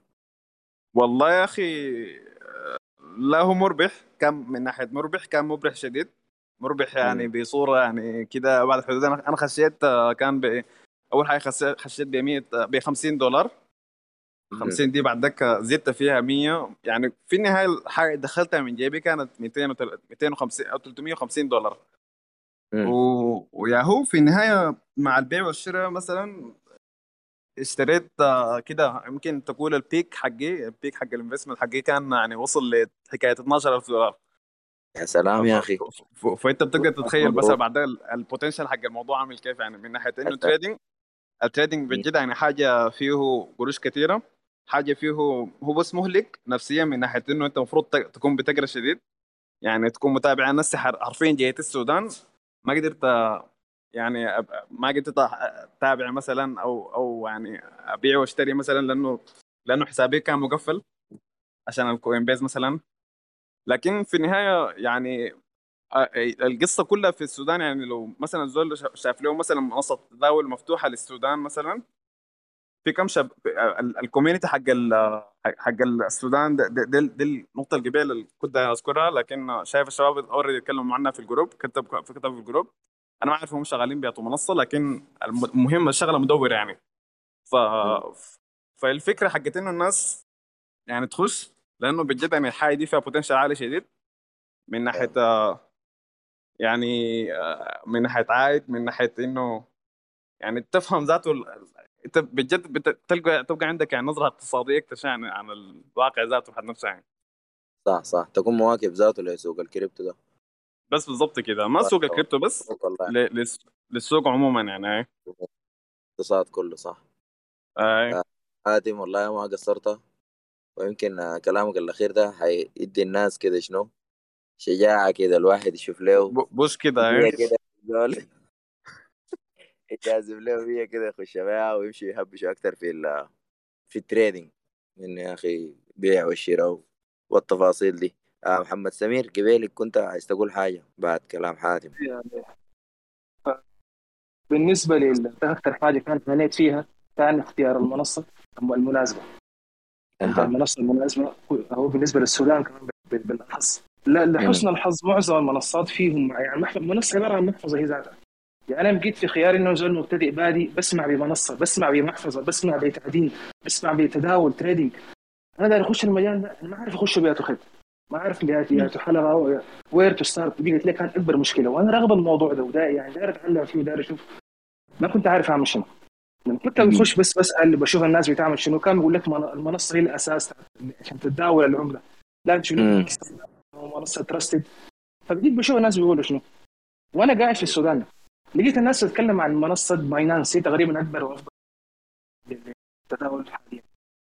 خشيت Binance لقيتها ما أنت سوداني ما تنفع معك. VPN ما بحلك صح. ما في شيء ما في شيء بيحلك. أنت تخش المنصة دي عادي ما داري انكم دي لأن أنت الدولة ال sanction بيقول لك أنت لسه prohibited وما زغرة مع زغرة حتى في Coinbase تعرف Coinbase coin لو أيوه أيوه coin صح ب- بقفل لي حسابي حرفيا يعني لا- لأنه أنا. قاعد في السودان يعني فهمت فما أيوة. بقيت عشان أبيع أو أشتري أو أعمل أي حاجة بقيت إنه إلا. مثلا في هناك على أساس إنه في حاجة اسمها copy لل order حقه ممكن أعمل copy لل order حقه حق البيع والشراء مثلا من حسابه يلقى في حسابي فبقى هو ذاته يبيع لي ويشتري لي فهمت علي؟ هاي هاي جرجره يعني كانت حاجة جرجره أيوه. والله محزنة جد محزنة. و Coinbase فعلا Coinbase كمان. أمريكا أمريكا بس هو أمريكا وكندا. تقريبا محصور على الليل بس. بس. يا فاتن مم. ما قلت شنو؟ كل Coinbase تقريبا محصور على أمريكا بس ولا أمريكا وكندا بس تقريبا صح؟ لا لا ما مطر على أمريكا يعني يعني في تقريبا في أي دولة ممكن يستعملوا في في السعودية هنا برضه يعني شغال عادي يعني. شغال كويس يعني. أيوه أيوه. Coinbase هي هي الفكرة بتبقى في شنو؟ هي الفكرة بتبقى في حكاية إنه هل هل المنصة دي مثلا بتدعم عملتك أنت؟ يعني مثلا أنت البلد اللي فيها يعني أنت لو عاوز تشتري مثلا تشتري بمبلغ يعني حقيقي كريال أو أو جنيه سوداني أو دولار مثلا هل هل مثلا المنصة دي بتقبل مثلا ريال ولا. إلا تحول إليك لدولار من دولار انك تقلب لك تقلب لك العملة. صح صح صح. فالحاجه دي بتقلب قروشك يعني فدي فهمت كان علي؟ الحاجة اللي قلت لك يا عمار كان أيوه بالضبط. واصل يا محمد. بيعطيك ك- في في البداية كمبتدئ فلقيت في السودان افضل أفضل منصة ممكن تعمل كوين إكس كوين إكس في كيو كوين كوين شنو؟ هي كوين إكس اللي هي كوين اي إكس في النهاية. آه كوينكس كوين اي كوين إكس لقيت أفضل منصة. ما عندها معك مشكلة أنت في السودان. لأنه آه. اي منصة في النهاية أي منصة عندها هم في النهاية بيقولوا على ما عندها معك اي مشكلة فول يعني سبورت لأي فيتشر بيشيلوا fees ما عندي مشكلة في أي أها. بس فيها فيها العيب دي دي دي, دي, دي ال pros انك عاوز حقتها تطلع قروش حتى العملات الجديدة بتخش. ما بسرعة Binance ولا بس بسرعة لكن برضه بتخش تلقاها يعني قبل ما ما, ما تفوت قبل ما شنو العملة الجديدة غير. تفوت بتلقاها العيب الوحيد اللي فيها شنو؟ وده عيب. معظم المنصات إنه لما تيجي تشتري زي ما لسه حاتم، لما تيجي تشتري ال options اللي فيها ما كثيرة. طبعا أنت أها بتيجي تدور في معظم المنصات عشان تشتري أنت تشتري من المنصة نفسها محتاج فيزا. ففي منصات. ثانية بتقدم options كثيره شديد. في منصات بتقدم PayPal PayPal شيء سهل شديد حتى عندنا في السودان. يعني available متاح. ممكن تعمل account باسمك ممكن تخلي زول يعمل لك account ممكن تشتري من زول. ف very simple الحكاية.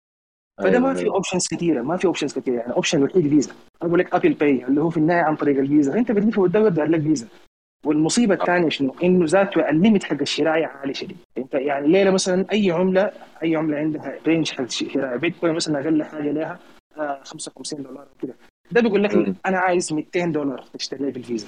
أنا عايز 150 دولار. وشنو بالنسبة لك أنت زول بادي يا دوب المبلغ حار المبلغ صح أيوه صح. ما عندك فيزا. حتقنع حتقول يا أخي أنا من اول كده أنا من اول كده ما قادر أشتري. يا أخي ما داير بيتكوين ذاته ما داير ذاته أنا ما داير. ما ممكن. وأنا تعبان افتش هنا ما الاقي لي معلومة. أنا أعمل شنو ناس فبصوره عامة. في موضوع الشراية فيها حار شديد لكن اللي بيسهل الموضوع ده شنو؟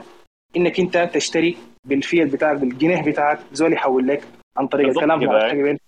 انه في المجتمع في السودان هي مجتمع كبير شديد. تديه بنكك تديه كاش يحول لك عملة USDT يحول لك ال Litecoin يحول لك بيتكوين whatever العملة اللي انت عايزها يحول لك برسوم منخفضه جدا.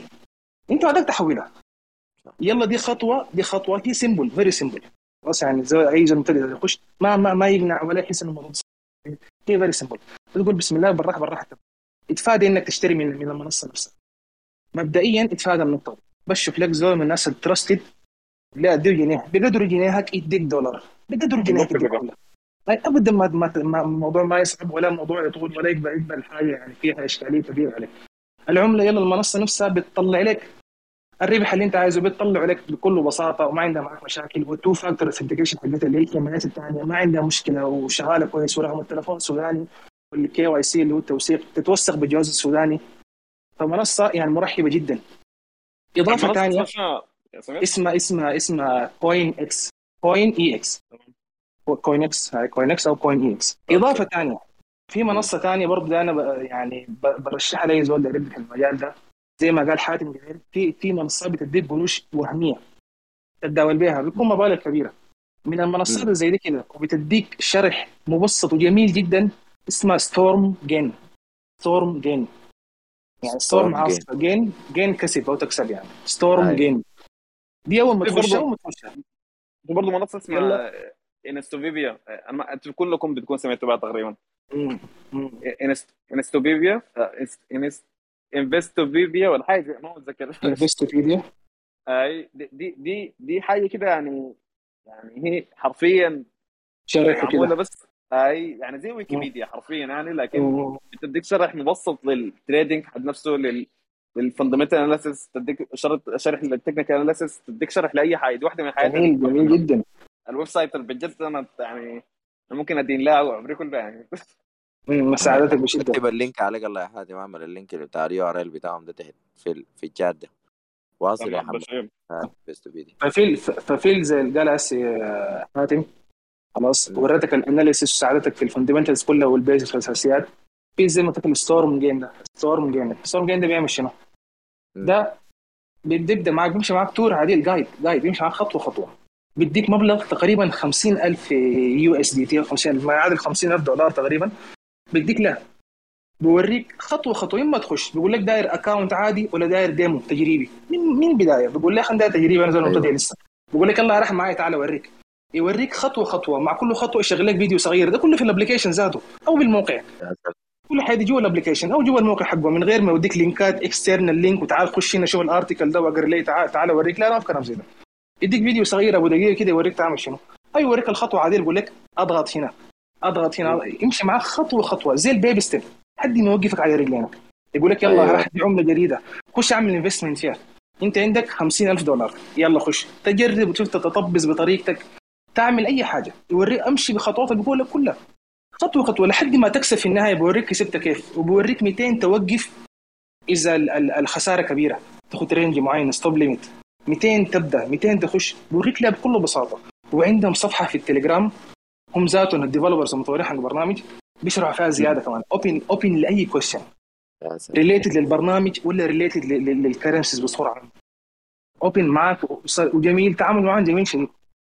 حتى عندهم نوع برضه من التعدين. لكن ما ما ما efficient كده. تعدين الوهمي شوية. فدي آه. منصه منصة بنصح بها لأي زول مبتدئ. ما تكمل فيها موضوع. التداول بتاعك ما تكمل فيها لأن لأن هي في السودان عندها مشاكل مع السودان. يعني وكده ما تكمل فيها التداول بتاعك انت لما تكبر يكون فهمت الحكاية لكن أبدأ بها. أبدأ. بها. بتديك بتديك دفعة قوية شديد بتوريك تجرب وتطبق زي ما انت قد ما تفهم. وصرت قروشك الثاني رجعوا لي قروش. فبس يعني أنا بنصح إنك تقدر تتداول تداول رسمي أدخل على منصة CoinEx Coin EX داير تتداول كويس. تداول تجريبي زي ما قال حاتم شوف Investopedia دي اخذت لنا الرابط حقها تحت يوريك يشرح لك شرح مبسط للبدايات كيف. وادخل على ال StormGain طبقه في ال StormGain في, في. برضه في برضه آه، منصة هي تابعة لل Binance Binance دي طبعا شغالين في الموضوع ده بشكل شديد يعني. في في عندهم آه، أنا شيرت لي link اسمه Binance Academy ديل يعني فيه شرح مبسط لأي concept مثلا ممكن يلاقيك مثلا في ال trading بيلاقيك في ال cryptocurrency لأي حاجة يعني فالشباب ممكن يخشوا يعني بي بي بيفهم أي حاجة ممكن أي سؤال في راسك عن ال cryptocurrency بتلقاه جوا ال Binance coin Binance Academy ده يعني. كويس طيب طبعا عمار آه، إحنا زي, قاعدين نسوق للمحلات دي فهمتوا؟ والله ما بس يعني. اعلان غير مدفوع فنحن بعد ده شنو ندي فرصة عشان الناس تتكلم ولو في أسئلة وكده برضو عشان تكلمنا كويس يعني أخذنا وقت. ففي ماجد ماجد قاعد هاي ماجد عايز يتكلم عن تجربته حقت التريدينج. يا عمار كيفك؟ هلا كيف يا ماجد؟ تمام. ساعة عندك؟ آه آه في ال trading؟ لا لا ساعة بكون الساعة لا لا مع السودان سوا بيتغير بعد كم كم يوم كده التوقيت الشتوي لسه ما تغير. أيوه. حظنا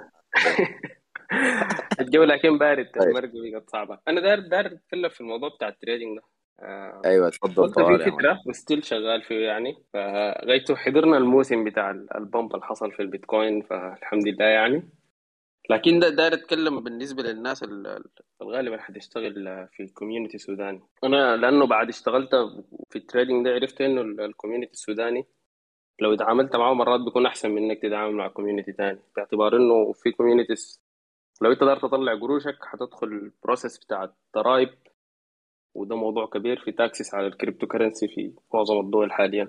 فالسودان حاجة كويسة إنه الموضوع ده ولا جايبين سيرته ذاته. هسه مشيت لناس الضرايب في السودان قلت لهم أنا trader بتاع كريبتو آه ممكن يقول لك أنت بتقول في شنو يعني؟ لكن مثلا آه، في دول هسه مثلا الدولة اللي قاعد فيها لو أنت عملت خمسه trades في السنة معناها أنت trader فبالتالي حتدخل مسألة بتاعت آه، بتاعت ضرائب. في حين إنه خمسة trades دي والله تعدي زول في اليوم بيعملها يعني. عشان- تتخيل بس عن الموقف. أول نقطة داير اتكلم عنها قبلك آه، كان واحد من الشباب ذكرها اللي هي ال stable coins اللي هي العملات اللي بتكون ثابتة. نصيحتي لأي زول داير يتعامل في ال community السوداني يشتغل باليو اس دي تي اليو اس دي تي دي أنا من تعاملاتي في السودان. في group اسمه ملتقى البيتكوين. ملتقى البيتكوين ده فيه شباب كتير يعني group ما شاء الله ناس كتير شديد. ال USDT دي هي تقريبا بتعادل دولار. بالفيت أو بالعملة ال- اللي بيتعاملوا بها الناس برا ال cryptocurrency.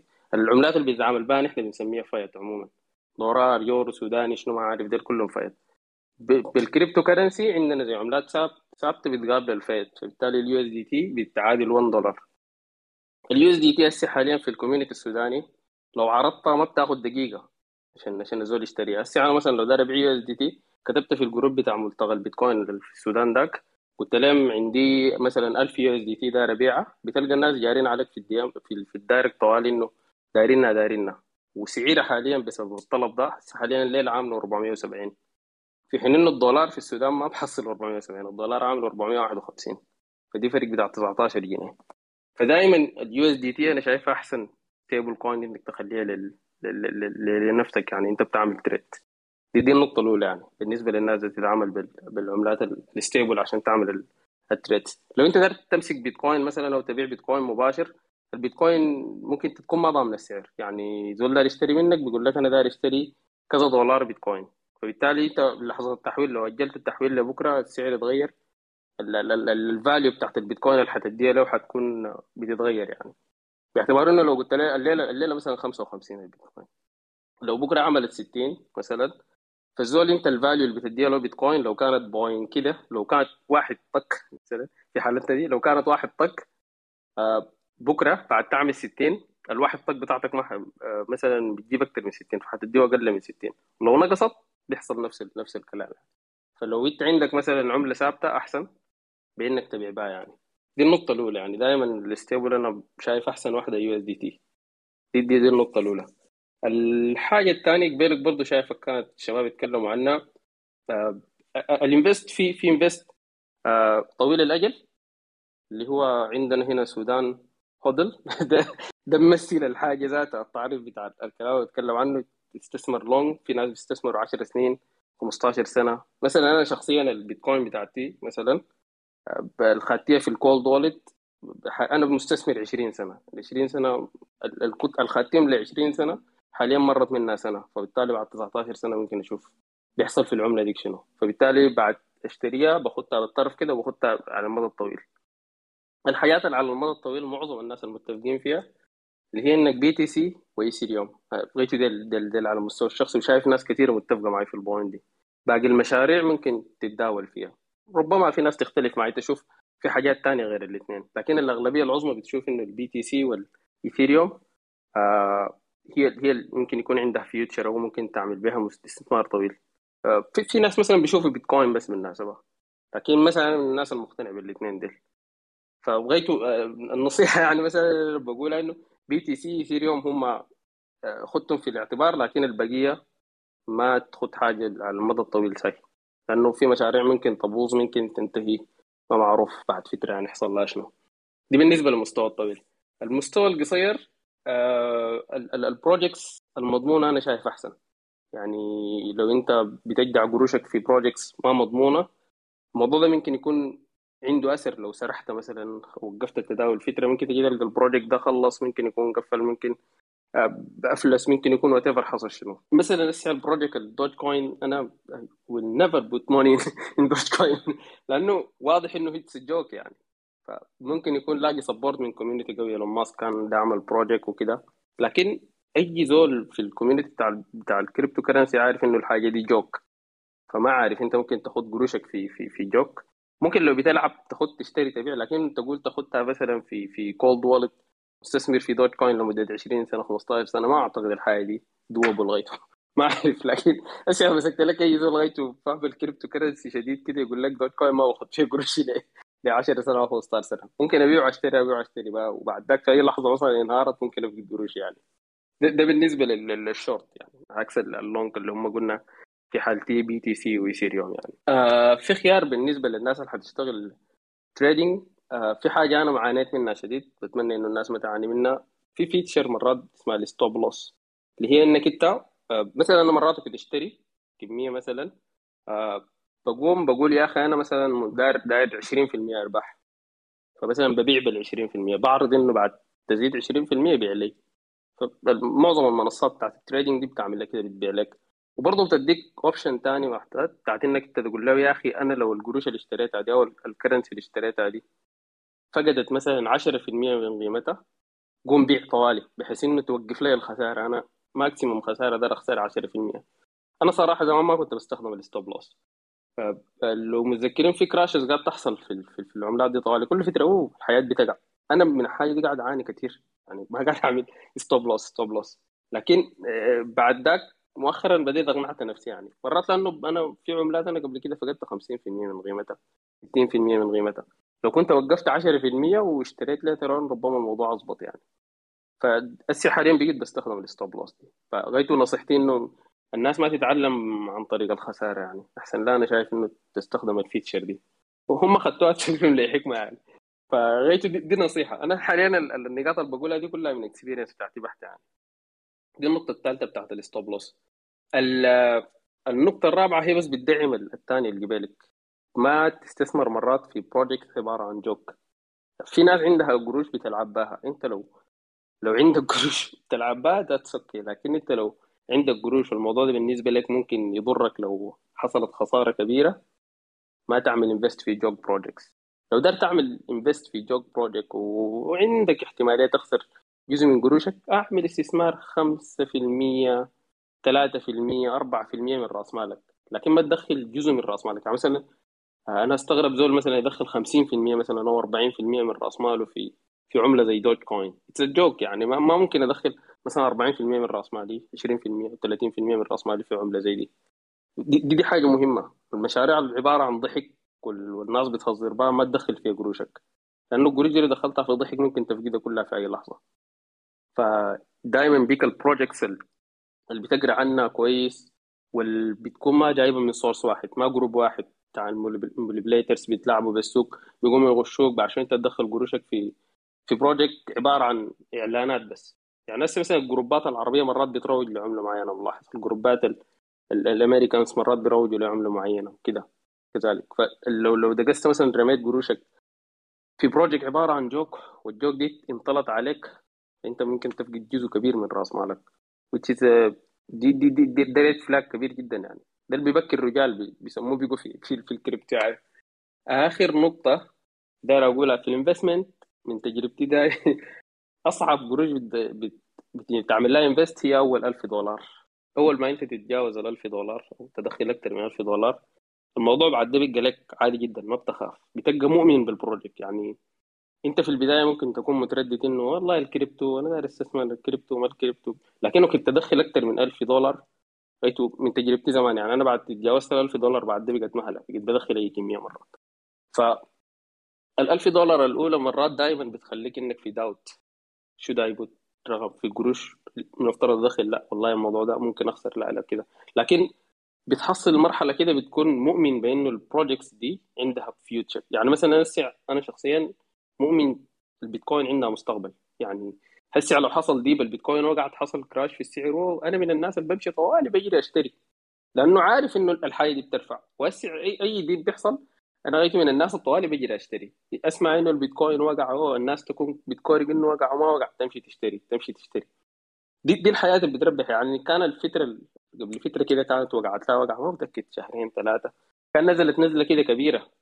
أنا بالنسبة لي على المدى الطويل ملاحظ إنه ال- ال- ال- ال- الفائده تقريبا فيها 60% ولا حاجة شكل ده بالنسبة للحياة اللي اشتريتهم في, في الوقعة دي. وهكذا الموضوع ده متحرك. فبالتالي أول 1000 دولار دي أنا لاحظتها بتكون صعبة على معظم الناس.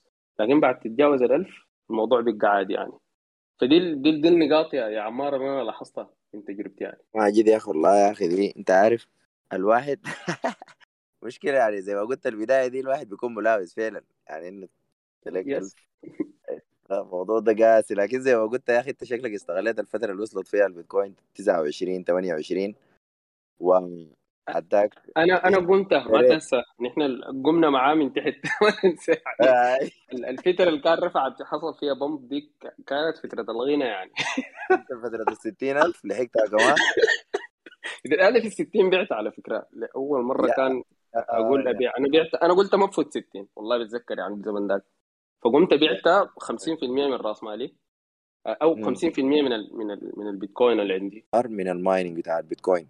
ويقال إنه البلد ذات التداول فيها بتاع ال cryptocurrency ده عادي لدرجه إنهم عندهم wallets تمام؟ يعني الموضوع بس داير له في التيش أكتر. يعني السلفادور شكلها شغاله كده قاعدة عفاية العالم خطوة كده في الموضوع ده ومقتنعه ومؤمنه برضو كمان المقابلات بتاعت آه، إيلون ماسك. تسمع إنه يا أخي مم. إيلون ماسك قبل فترة بيقول إنه ال- العالم ما مفروض يعمل حاجة تجاه البيتكوين أو تجاه الكريبتو خلوها براه بس مم. يعني تخلوها بس زي ما هي كده؟ شوفوا حتصل وين؟ ليه لأنه العالم برضه في نفس الوقت كحكومات خايف. أنت بتبدل بتبدل بنوك. ده موضوع كبير. يعني حتى نحن لو قلنا العالم ده بعد بعد 100 سنة تمام؟ ال ال ال- الناس كلها بقت أي زول بيتعامل بالكريبتو أنت معناها نسبة كبيرة شديد كده يعني من البنوك هيصل فيها ركود يعني. المهم حاجة اقتصادية. لكن خطر يس خطره شديد يعني. يمكن الحكومات في حكومات خايفة هسه. في حكومات هو- هو- بتدعم خايفه البنك المركزي البنك المركزي من البنك بتلغيهم المركزي. يعني في النص. وطبعا بيقول لك إنه شنو؟ يعني. أحسن وسيلة عشان ما يعني إذا ما قدرت توقف حاجة حاول تتعامل معاه يعني هسه شوف زي الصين. الصين اوريدي في كم دولة لسه حاليا شغالة في الموضوع ده؟ في الصين في آه، في في أمريكا تقريبا نفسهم قدموا لهم عريضه للحاجة دي أو legislation للموضوع ده أو عاوزين يناقشوا الموضوع ده. بريطانيا. برضه قاعدين آه، يطوروا في عملة الصين already واحدة من الدول ال- ال- خلاص يعني قاعد تطلع عملة افتراضية حقتها حق نفسها فهمتها على أساس صح. إنه ده يكون التعامل بها هسه حاليا. هم هم عارفين إنه الحاجة دي جاي جاية فما رافضين الفكرة لكن يحاولوا يتعاملوا مع الموضوع بصورة. عامة يعني بالضبط كده. يا عمار يبالك يبالك في في ما عارف سنة كل منه كان كان سأل سؤال بتاع إنه متلخبط. أنا بس دا- داير أعلق له على الحاجة دي مم. بس دا- داير داير افهم ال- الحاجة دي بتتم كيف. هي. الفكرة بتاعت ال... بتاعت الكريبتو أصلا لو لو فكرنا فيها يعني ال- ال- الناس اللي بتتعامل في حياتها بالبطاقة بتاعت الصراف الالي أو ال credit card أو أي حاجة. آه مثلا نسي أنا أنا حياتي أنا ما عندي كاش يا اخوانا أنا نهائي ما قاعد أتعامل بكاش يعني أنا بس credit card حياتي كلها. المرتب بينزل مثلا في في, البنك ومن البنك أنا بتصرف بمشي حياتي كلها ب credit card فحاليا أنا ما قاعد ألمس قروش physical في يدي نهائي يعني أنا تعاملاتي كلها بال credit لو فكرت في الموضوع ده بتلقى إنه أنا حياتي كلها عايشة عبارة عن record في database أو يعني معاملات مسجلة في database آه مثلا تم تحويل قروش من الشركة الفلانية لحساب آه ماجد. بعد ذاك ماجد تم تحويل المبلغ الفلاني للشركة بتاعت Visa card لأنه اشترى من من السوبر ماركت الفلاني. بالتالي هي عبارة عن معاملات مسجلة معاملات مسجلة معاملات مسجلة. الليلة يعني الكلام كان عن ال cryptocurrency كان أصلا في زي ونسة قبل كده. أنا ذاتي ما متذكر بس كانت 200 لكن في server حصلت ونسة قبل كده عن الكريبتو المرة دي حاولنا نتكلم عن ال mining وال trading آه، بالتحديد يعني. آه، كانوا معانا حاتم عبد العظيم ومحمد سمير وماجد برضو حكى لنا تجربته. آه وصلنا يمكن للنهاية وبقينا بس بنتناقش في في حاجات تانية. فشكرا لكم يا جماعة. نتمنى نتمنى إنه الناس تكون استفادت عرفت معلومات آه عن الموضوع بتاع ال trading وال mining لو في زول عايز يعمل investment السوق بتاع السودان كبير جدا في الكريبتو. يعني آه ما ما حتعرفه ما حتقدر يعني تشوف حاجة ما لم تدخل. يعني أنا يعني أنا ذاتي قبل حكاية بتاعت شهرين ثلاثة ما كنت متخيل إنه community كبير كده. فلكن لقيت إنه الناس دي هسه في جروبات في اللحظة اللي نحن بنتكلم فيها دي في ناس عارضين USDT يا إخواننا في كده عايز منه يا إخواننا عايز يشتري؟ إخواننا عايز يبيع؟ في اللحظة دي ذاتها بتيجي ال notifications في الواتساب. ف ما يعني أنا واحد من الناس ذاتي بعد الونسة دي حفكر جديا يعني هسه أنا قروش ال mining قاعد أشتري بيها حاجات. لكن إذا طلعت لي 100 كده ادخلها طوالي. بعد ذاك خليها أدور بيها أعمل بيها trading دي تكون حاجة تانية. فأتمنى الناس إنه تكون عندها الشجاعة. الموضوع يعني زي ما قالوا الشباب ما تبدأ بالكثير. أبدأ بالبسيط. فده بخصوص الكريبتو ونستنا الليلة. آه trading المدا... التجارة والتعدين. آه حنواصل هنا في الونسة. وشكرا لكم. شكرا لاستماعكم ولوقتكم ونتمنى إنه مع الشباب نكون أفدنا بقدر الإمكان. آه شكرا لكم.